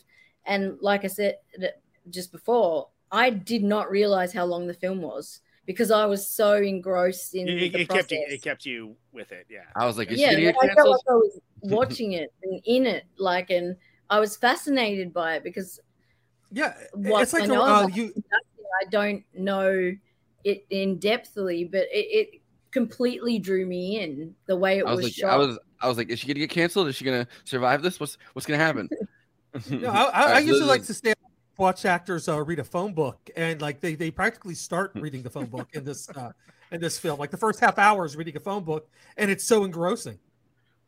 yeah. to that degree of those first nine days, that would have meant that that uh, rehearsal of the um, of Mahler Five um, was one of those nine days. I assume then. No, we had we had one proper rehearsal day, and that was it. One proper rehearsal day.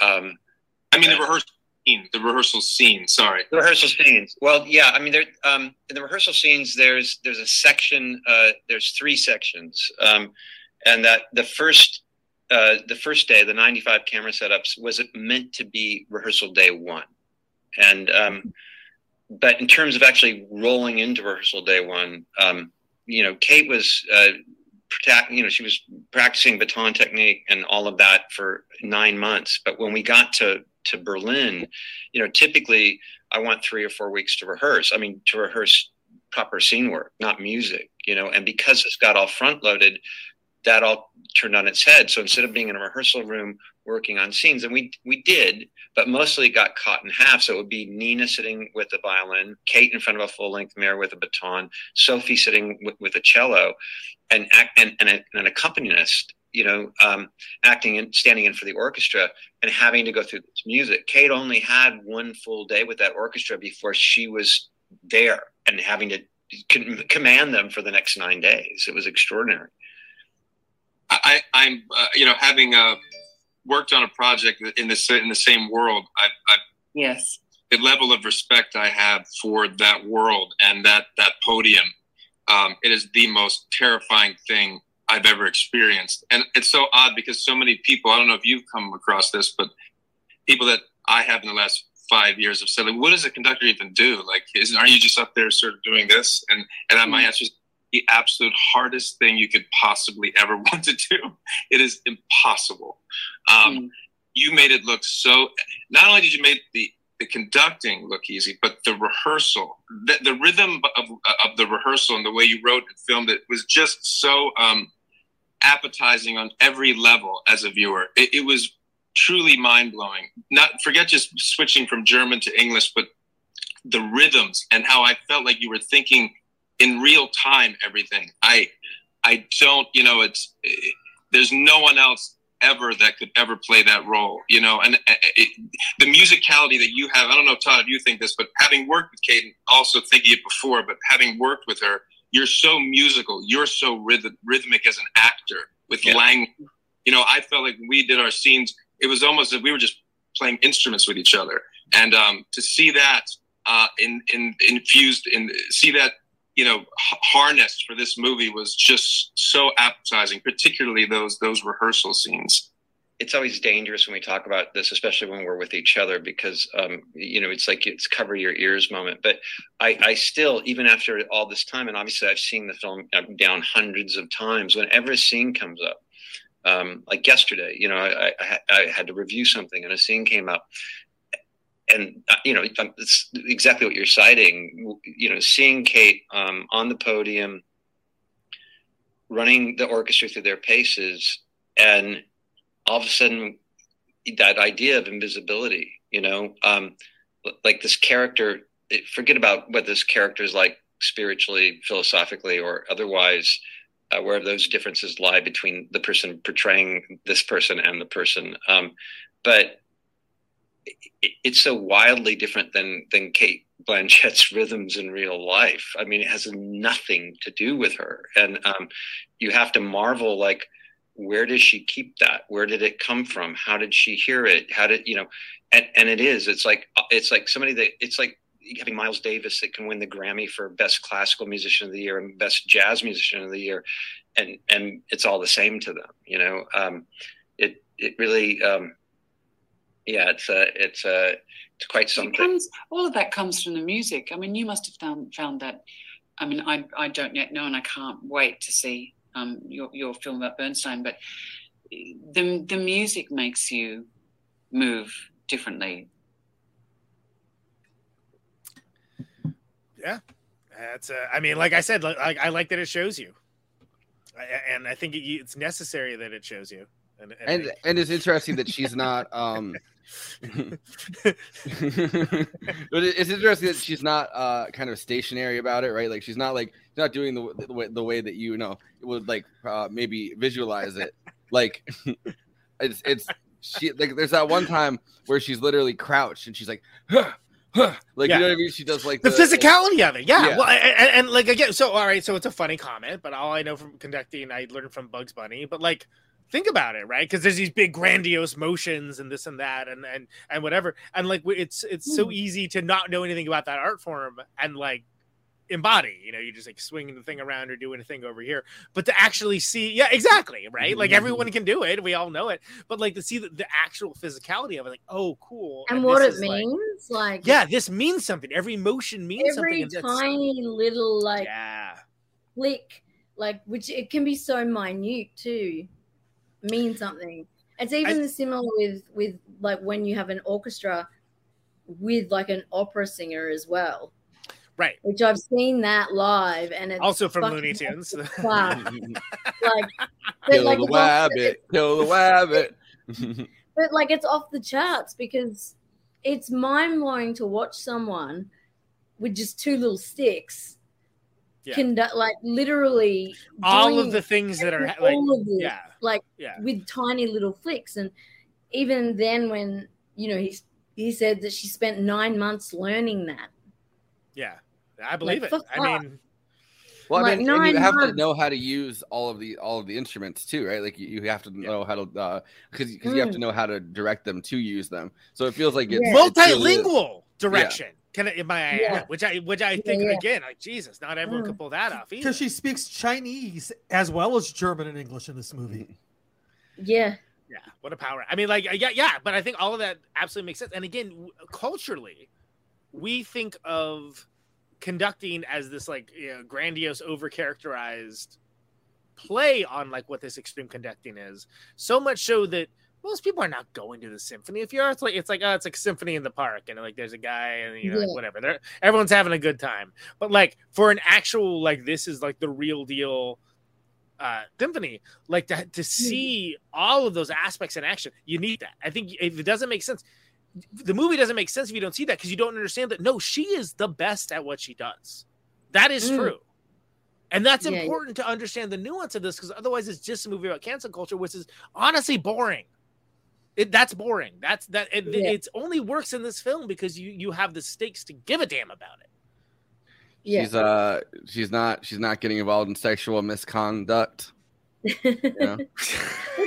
How that's hungry is also on that I'm one? Ten seconds. I guess that, that's what I was saying earlier as well, like about you become so invested in her, Yeah. Even though she's not necessarily a nice person. You become invested in her, and at times I felt bad for her, and then I felt bad feeling bad because I, And I felt bad feel for her like the entire movie. Like You know, I mean, like- not when she's like on top of the world and kind of you Yeah, know, yeah, yeah. going great for her. But like as soon as stuff starts feeling bad or going badly Yeah. for her, I I felt like uh yeah, like I started feeling sorry for her, and I'm like, well, she's kind of a monster, but at the same But time, like, like, curb stopping that's what I uh, mean, Mark Strong, I was totally cheering for her. Yeah. And that's what I mean. That's what Todd Field has done with this film, though, is he's made it so that you become so immersed in her life, her job, her talent, and and her personality that you know, like she said in that earlier interview, there's parts of us all in this character that we don't Yeah. want to admit or we don't want to look at. And I think I think that she's right there. She's like mo- the and- general pattern of conducting, you know? It's it's like Yeah. she's an asshole for her times. yeah, and that, the scene where she's driving really fast with the wife in the car, Yeah. Yo, oh, And- yeah, and- what a great scene. I forgot about that scene. Yeah, yeah. and then and then the wife says, "If you're not going to slow down, let me out." And she just goes out. And just lets her get out, and it's like And and she's like and the wife is still there when she gets home. You know what I mean? yeah, like, uh, yeah. Yeah, The wife's just like, and Yeah. but she even says, "I will accept a lot of things about you, but this, you know, this is now too far." But like, so she, but I just, yeah, that that scene where she's driving really fast. I mean, I, great scene. that- It's a great scene because you're like, what? What? Really? Whoa. Yeah, but, but the rage and the like, um, oh, yeah, yeah, the rage and I've been both the- people in that car. Let let me I've been there. I mean, I've been I've been that been in person the car. like doing that. Not not with someone else in the car, but I like you know I, I've I, I've at least twice been that enraged driving like a lunatic in a car. You know, not dealing with my emotions properly. And like I think everyone at one point in their life has done something a little bit like similar probably not to the nth degree. Like she was almost like Fast and Furious at some point. So like, yeah, yeah. oh, she's gonna have a massive accident. But like, there, there was, there's a lot of parts in this that are so human, and that's where I think he succeeded really well. Because rather than, you know, like having her and characterizing her as this, as a monster and as a, as, you know, as this kind of you know this is this cancel culture person who's really bad horrible he he puts in all of this other like the magnitudes of what a human being is Yeah. that make up that person and that she's a good mother too you know well, he Just- had to do something, uh, you know, You know. a little bit more, uh, a little bit more subtle than uh, Eyes Wide Shut. You know. i never really got into that film by the way but anyway Oh, I like. I, li- it- it's it's all I right, like but it. like it's a it's it's definitely a- un, it's it's definitely the think most unsubtle meditation on power that you could ever have. I feel like Yeah, this yeah. is on the opposite side of that spectrum. purely let's i'm gonna purely blame that though on tom cruise i can't yeah, I know. I was gonna say I know you're not a Tom Cruise fan. so I can't do Tom Cruise. The only film that I can I I've, I can watch with Tom Cruise in it, and I know you all hate Anne Rice, but is Interview with a Vampire. I don't and hate that's Anne Rice. I just think that the adaptations are generally terrible. Oh, they And are. I'm not but I think that that film is the It's is a great one. It's It's, okay. the only great one, though. I will say. Edge of Tomorrow. uh, Edge of Tomorrow the is, is a great film. Oh yeah, yeah. Tom Cruise is good in uh in Eyes Wide Shut because he's so he's like a hollow vessel, and throughout the whole Yeah. movie he's, He's, a a, he's hollow a tabula rasa. Yeah, Yeah. exactly. That, Yeah, that's why yeah. that works. But uh, Conan, are you ready to conduct some letterboxd one liners? Letterboxd. What what an incredible segue for us. Yes, I am. Of course, Letterboxd is a place for uh it's it's a social media site, right? And it's a place for film lovers to talk at with and to each other about the films they love, the films that they didn't love, the films that they were consistently thirsty for, uh, for certain characters, and of course the uh the films that uh, gatekeep and girl bossed and uh, gaslit their way into their hearts.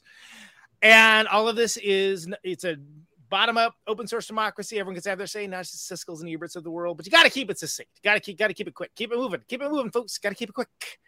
And uh, all of this is best expressed working on your tight five in front of a brick wall. These are the letterboxd one liners for Tár.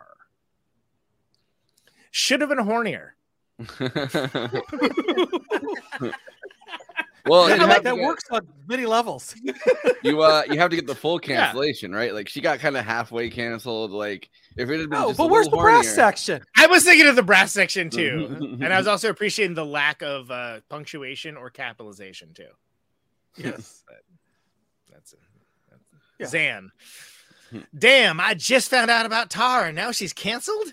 There's actually uh so so people started pretending or making up a conspiracy theory or something online that uh Lydia Tár is a real person. Like they just were responding Yes. to the movie as if she was. And Todd Field was like uh started getting panicked about the fact that like uh like people are gonna think this is like a biopic about somebody. So he was like going out of his way in all these interviews to like dissuade everyone from doing that. but, but the reason is because he does it so well that you. Yeah, you be a- think it seems like it's a real person. Exactly. That's- I, I did Yeah, actually shot, check it's shot like a biopic the too. Like Yeah, yeah. Who among us has not obsessively investigated refrigerator noises in the middle of the night? well it's the it's the metronome. The metronome's going off, you know? Sometimes the Yeah, metronome just goes off and there's no uh I mean, it's the once that. Bowie but song, and it ended up a bad had- pun. Sometimes your metronome goes off prematurely. A personal problem there. Yeah, that the, now the metronome, though, Off your pop. someone broke before you continue just quickly the metronome was someone actually broke into a house because they'd done that same design that was on that book challenge on the cover of the metronome and that's why she puts it next Oh, to see, I didn't catch that the first time in. Okay. Mm. so yeah they imply that yeah so she was broken into and it was krista prior to the death On that, along those same lines, I also slump around my home in the middle of the night trying to figure out what the fuck that sound is. Again, hard relatable. I like the uh dun dun doorbell also in her uh in her Yeah, yeah, yeah. in her um pimp apartment. And By the way, it also made it into that song that she was working on. Right, right. It, it does. Yeah, yeah. By the way, uh, last thing on the, those other other ones. That's why I sleep with earplugs now. Avatar: The Way of Watar. There you go. yeah. yeah, with chums. She would achieve Twitter main character status on the daily. Dude, her twi- her Twitter would be such a fucking shit show. yeah yeah And and I love that she's on it name searching herself. Uh because you're like, what the fuck are you tweeting? Stop stop tweeting. Don't don't th- this is this is Don't the worst thing you can do right now. yeah yeah You know, you know she has some like fucked up takes on like uh you know like trans people or something too. Like yeah yeah Oh, God, or, that, uh, or anything else yeah like yeah she'd be, Say she'd be less. She'd be hopped up on fucking like uh Percocet or Oxys or whatever the fuck she takes. And she'd be just like Hopped up on tweeting like tweeting like, you know, uh, you know, biological gender is a fact, and then or biological sex is a fact, and then you'd be like, you'd be like, no, Lydia Tár, no. and then and then like turns her phone off, and then next day it's like a thousand responses. Yeah. She's like, uh, I'd like to conduct uh, everyone to the fact that there are two genders, and everyone just freaks out.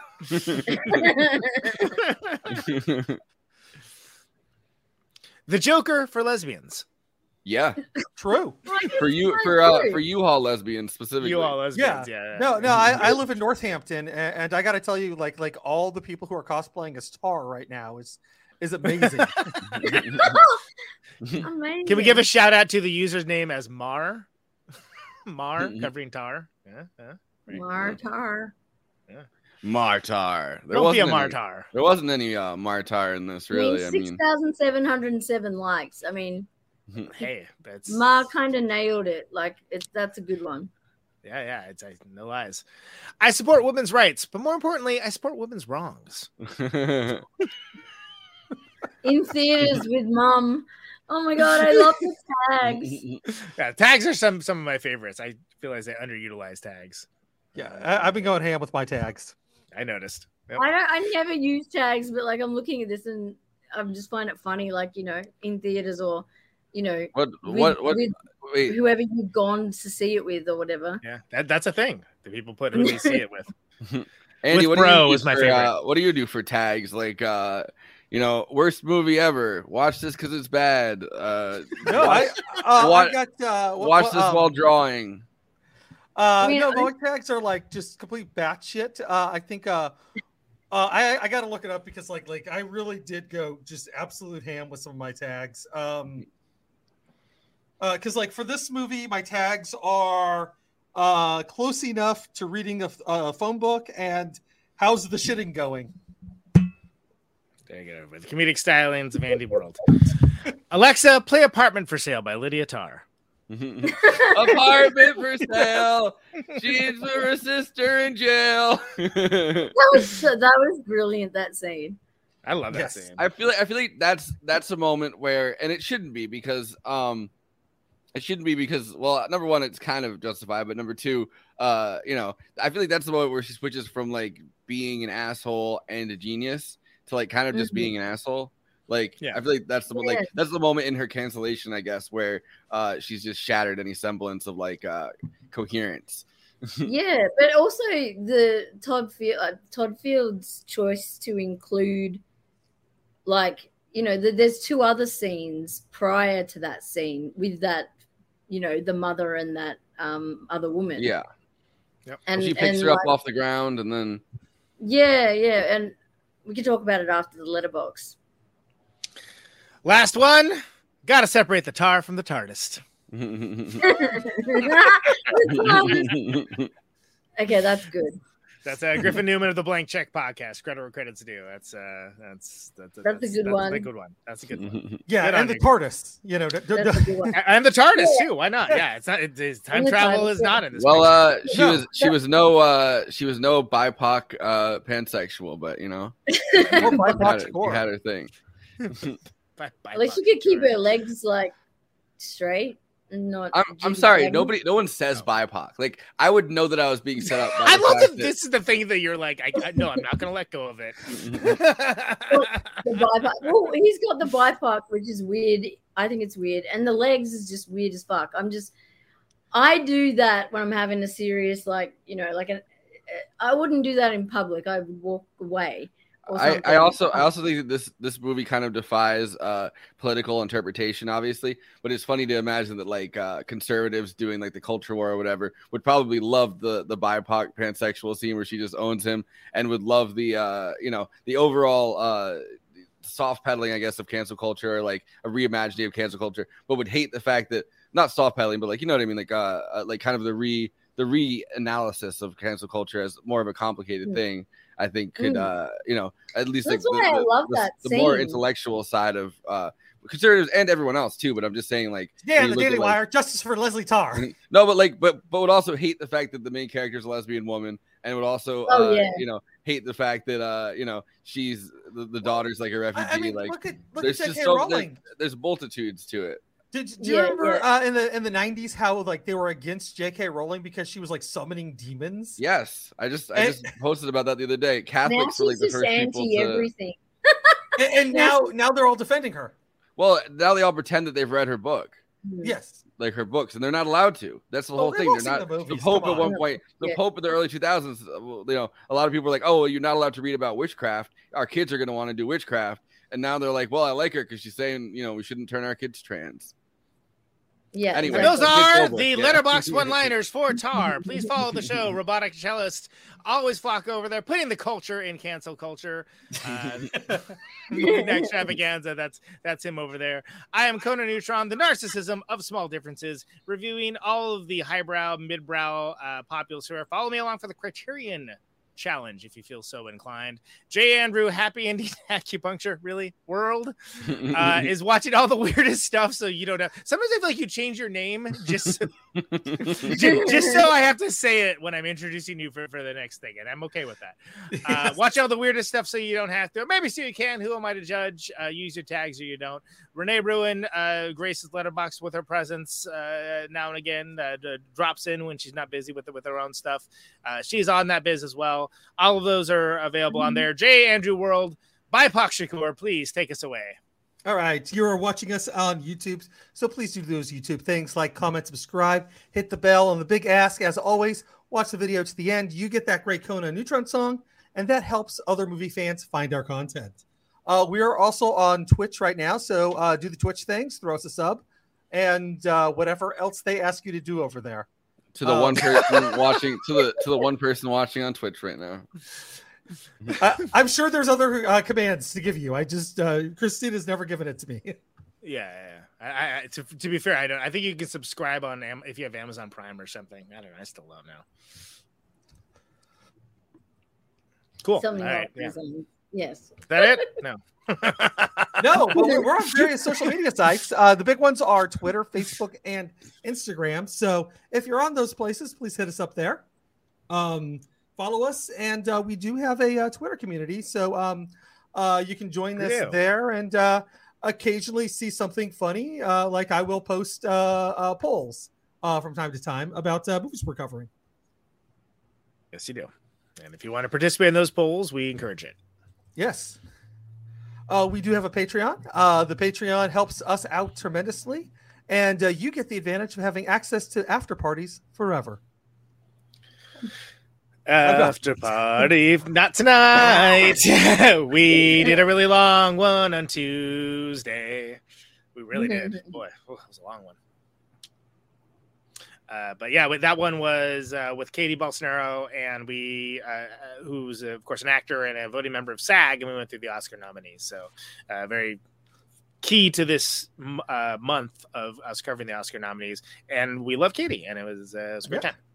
Yeah, and uh, Renee, you should invite her on your show. Yes, I know. Yeah, can you can you send me the link again? So we'll do. That'd be great. But uh, Conan, You're not doing it now, right? You're still going to finish. You're going to finish. no, your bit? no, because I want to talk to you about your show, Conan. You have a great show called Protonic Reversal. I just mean later, you know. yeah, you can do it later. So Yeah. expecting, like, No, we, we, but we need we need to talk about Protonic Reversal because sure, it's a great show. Uh, if, I especially if you love music. And, and uh, who you got coming on this week? Well, I just had Rose Marshack of uh, uh, Poster Children, as I mentioned on Tuesday, who has um, a great book called Play Like a Man, uh, and it's a really great. Uh, it's a great book, really great conversation. Rose has been on before. Uh, highly recommended folks check that out. Still patron only for now. Going to the public feed on Monday. Uh, next week is Russell Simins of uh, Jon Spencer Blues Explosion and Service and Crunt. So that should be good. Nice. Uh, and, and if you want access to that, sign up with uh, Conan's uh, Patreon. It's just one dollar, folks. One dollar. Just $1. Get access to episodes early. It's For great. just one dollar, you could get access to the the Patreon. exactly. It's it, even though it's in a funny voice, everything you said is true. you you can also uh, if you if you need more Conan in your life uh, in your ear holes, um, you can go to uh, neutronfriends.bandcamp.com and you can get uh, uh, Conan's music in various forms, uh, LP, ECD, and uh, uh, digital. Is that enhanced CD? Is that what the ECD is? Oh yeah, uh, and remember those poster children had some of those. I talked about Rose that last night. Uh, yeah, um, all that's true. The latest single, which is uh, off of a record coming out in the fall, is Cry Bully. is digital only right now, so Bandcamp and uh, Spotify, YouTube, all that stuff. But you can listen to it for free, but you can also give us money for it. Also has great artwork, so you definitely want to go check that And out. J. Andrew World, Happy Ending Acupuncture, he did the artwork for it, just like he did for uh, the single of The Commuter as well. Yes. And for the uh, that can all be happy happy ending uh, acupuncture place. for exactly. Renee's like, they all look the same. Andy's slightly glowering. I did all that artwork. That's my work. Damn it. Does not look the same. And, and, uh, didn't, Renee, didn't you expect have- the hand job discourse. Yeah. Where's hand job you- discourse? One Twitter. Twitter, step it up. When, where's where's hand job discourse? I can't believe I said hand job discourse. Wow. Okay. It's Are hand jobs canceled? The answer may I hope- surprise you. I, cer- I certainly hope not. so, so uh, Renee, you have you have a uh, podcast uh, that that's that's awesome with with uh, Yeah, yeah. our, our friend Bonnie. I'm like so, trying um, to not relate it to hand jobs. no. Um, yes, so I have the night shift, um, which Jobcast. is myself and um, Jenna Hayes and Bonnie Burden. And um, yeah, we just finished, wrapped up our fourth episode, which was on Carrie from 1979. Um, yeah, Well it's it's a it's a big girly sleepover. A lot of laughs and uh, yeah, a lot of hilarity ensues on that show. So, um, I think primarily our audience is male, but we welcome all. but yeah, it's a good, it's a good um, show. Yeah it's Yes. been fun and um, we're looking forward to doing um, coming up we've got a few ideas with some new ones but um, yeah we're going to do an australian film coming up because the girls are both really keen um, on doing something aussie so i'm going to pull Are something Hunt, from Hunt for the Wilderpeople or something? Gonna do like a uh, pre Priscilla, Jojo Rabbit. Priscilla, Queen of the Desert. no i'm thinking more no it's going to be a horror it's going to be a horror Fury. There we go. so yeah i'm going to Whatever that was in Australia. yeah yeah yeah um yeah so that that's sort of a once a month thing at the moment um yeah Very so consistent. sort though. I've enjoyed every episode that I've seen so far, and I have no doubt that the Carrie one's going to be great. It's right down the line. well that one just happened but yeah it was good I haven't seen good. it yet, so it doesn't exist yet until I see it. yeah It doesn't okay yeah no no no yeah um I've seen so the other yeah, ones though; they're good. we'll be announcing yeah like what the next one will be soon so that'll be awesome um and then the only other um i'm working on an audio podcast at the moment so i'm hoping in march that will launch so i'll keep everyone posted on that one um and then i also have an interview um podcast coming up uh, on Diane uh, Diane Pernet's uh, website. If you don't know who that is, she's an incredibly goth um, haute couture fashion designer. She's a bit of Nice. it in, a bit in France, um, and uh, the author JK JT Leroy, aka Laura Albert, is doing a um, runs a literary um, podcast on her site, and so we're going to be on there, and she's interviewing me. So I'll Nice. keep you posted on that one as well. That'll be fun. That sounds it.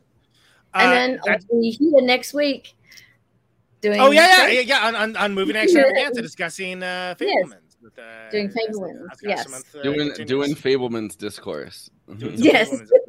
uh, Renee just reminded me. Uh, I we kind of segued on my plugs before I can mention it. I'm going to be on uh, Mike Watt show, the Watt from Pedro show uh, tomorrow. Oh. That, that so Yes. that'll be good. That's my second time I'm going to be on it, and obviously Congratulations. Mike Watt of the Minutemen, you know, Fire Hose, uh, the Stooges, like, like I'd be like one of the all timers. Right? Well, you don't So want to be a Minuteman, uh, you know, when you got your happy ending acupuncture going on. That's all I'm saying. Exactly, exactly. uh, but, but yeah, it's act- I mean that's a pretty big deal, and it's especially uh, humbling to be asked a second time uh, to be on. So excited for that. Yeah, I'll let that's everyone know when that posts.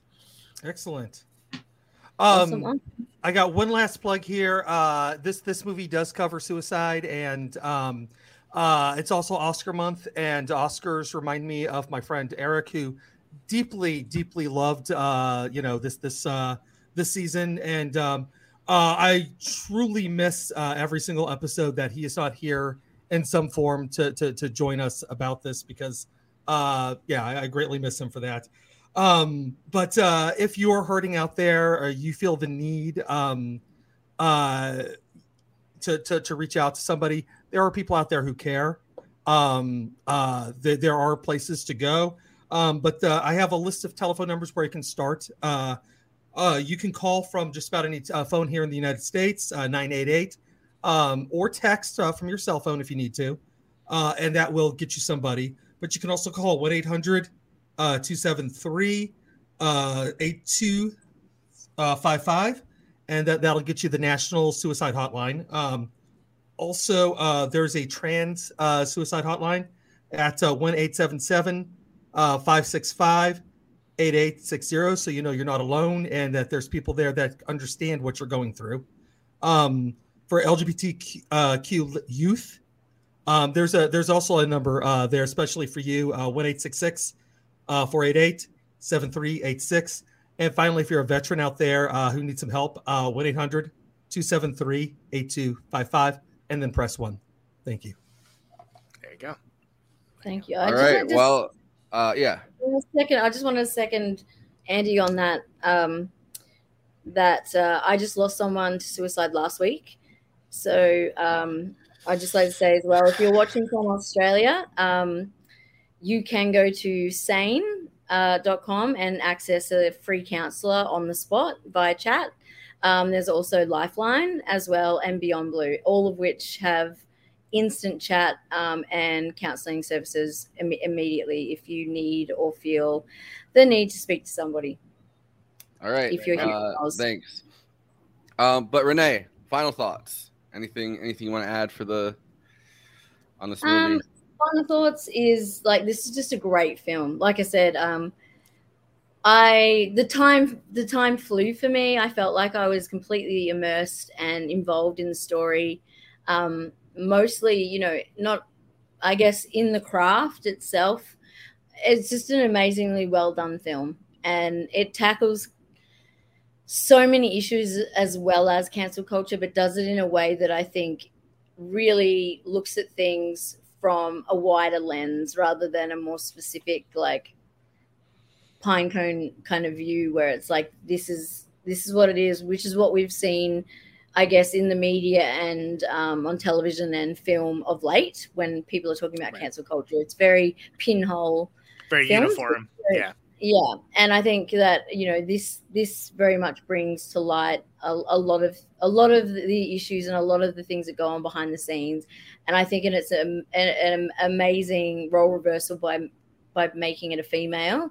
And i just yeah like i said never knew i really was interested in conducting and became incredibly yeah like just yeah just sitting there staring and the, the way this film is shot is just so beautiful and makes you feel like you are actually a part of it um, and yeah cate blanchett is incredible and like just mind blowing. One of one of one of her best films so far, I think, to date, in terms of just just an outstanding performance um, all around, like living and breathing that character, and not for one second do you doubt that she is Lydia Tár. And I think that that that And I'm, a I'm not even sure that she doubted uh, while filming it. She, was Lydia. No, right, exactly. Yeah, She, yeah. uh, she talked Some about Daniel. Day Lewis She. She, She- she spent nine months learning how to conduct. psyche So for, uh, yeah, she definitely became that person, and it shows. So yeah, And that's why she went on Um, a, on a uh, she's in trouble, I guess. Not trouble, but like, uh, I guess it was controversial. Towers canceled. She- well, actually, she, you know, Cate Blanchett got off the set and then groomed someone. No, I'm kidding. But she got she got into shit. Her uh, declaring that that cancel culture should be over or something recently. Like she's Yeah. like cancel culture, enough of this bullshit or something. And I was like, I feel like that's another way of uh, you know, uh, grabbing that character, you know, psyche. Oh, or one whatever. hundred percent. Yeah, yeah. Uh, So maybe bef- it's rem- maybe it's remnants left over from from the transformation into Lydia Tár. She's come out guns a blazing. But um, I think everyone has their, you know, I mean, everyone's getting tired of of the level of cancel culture and how far it is it's stretching now. So I this think movie is the uh, the multitudes of madness. You know. yeah. So this Before- this movie bring, brings a bit more perspective in in the sense that what you're seeing and hearing about isn't necessarily a one-sided black and white situation and I think that's something that, you know, a lot of people don't think about and I think that maybe the reason it is a woman is because it's easier to kind of put it frame it in a completely different scenario for some people to actually view it a different way. And it's it's also a, a story of misconduct, but not uh. not Ah, a I see what you did there. Yeah, but like, Misconduct. yeah, yeah, no, it's, it's misconduct, but not criminal offense, right? Like it's uh, Yeah, exactly. Yes. It's about Yeah. conduct and misconduct and Yeah. conducting. It's crazy. about Uh, misconducting. But, but before before we move on for final thoughts, because it is Oscar month, uh, Renee Tár's up for Best Picture. It's up for director, actress, uh, screenplay, editing, and cinematography. Uh, what do you think its chances are uh, in the Oscars? I um I I definitely think um Cate as best actress is a definite It's either her or Um, Michelle. It's either her or Michelle Yeoh.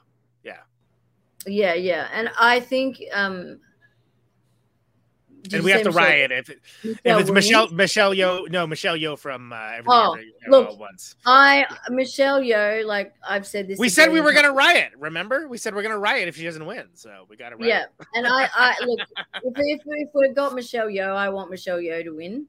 Um, I'm going to say that hands down. But if we're going to go with second place, like I would definitely say Cate. It's it's but Michelle it's a really This would it's be her best year. role. It's, Yeah, it's this would be her year. by- What's it for it's Raquel won by Austin She's Butler in a, in a, in a, you in a female wig. But so far we've seen we've seen her racking everything up. So, you know, I think it there's a lot to suggest she may be Michelle may be taking that home. And I think, uh, uh, And if it's- not, I hope it's Cate. Yeah, yeah, I, th- I think those are the only two. Like, it, it's it's a two woman race really at this point. I think. Yeah, yeah. Uh, I- I- and we, we could talk more about that, and we have, and I'm sure we will. But uh, I don't think it has much of a chance for best picture, as much I think it's a great picture. I think Todd Mm. Field might.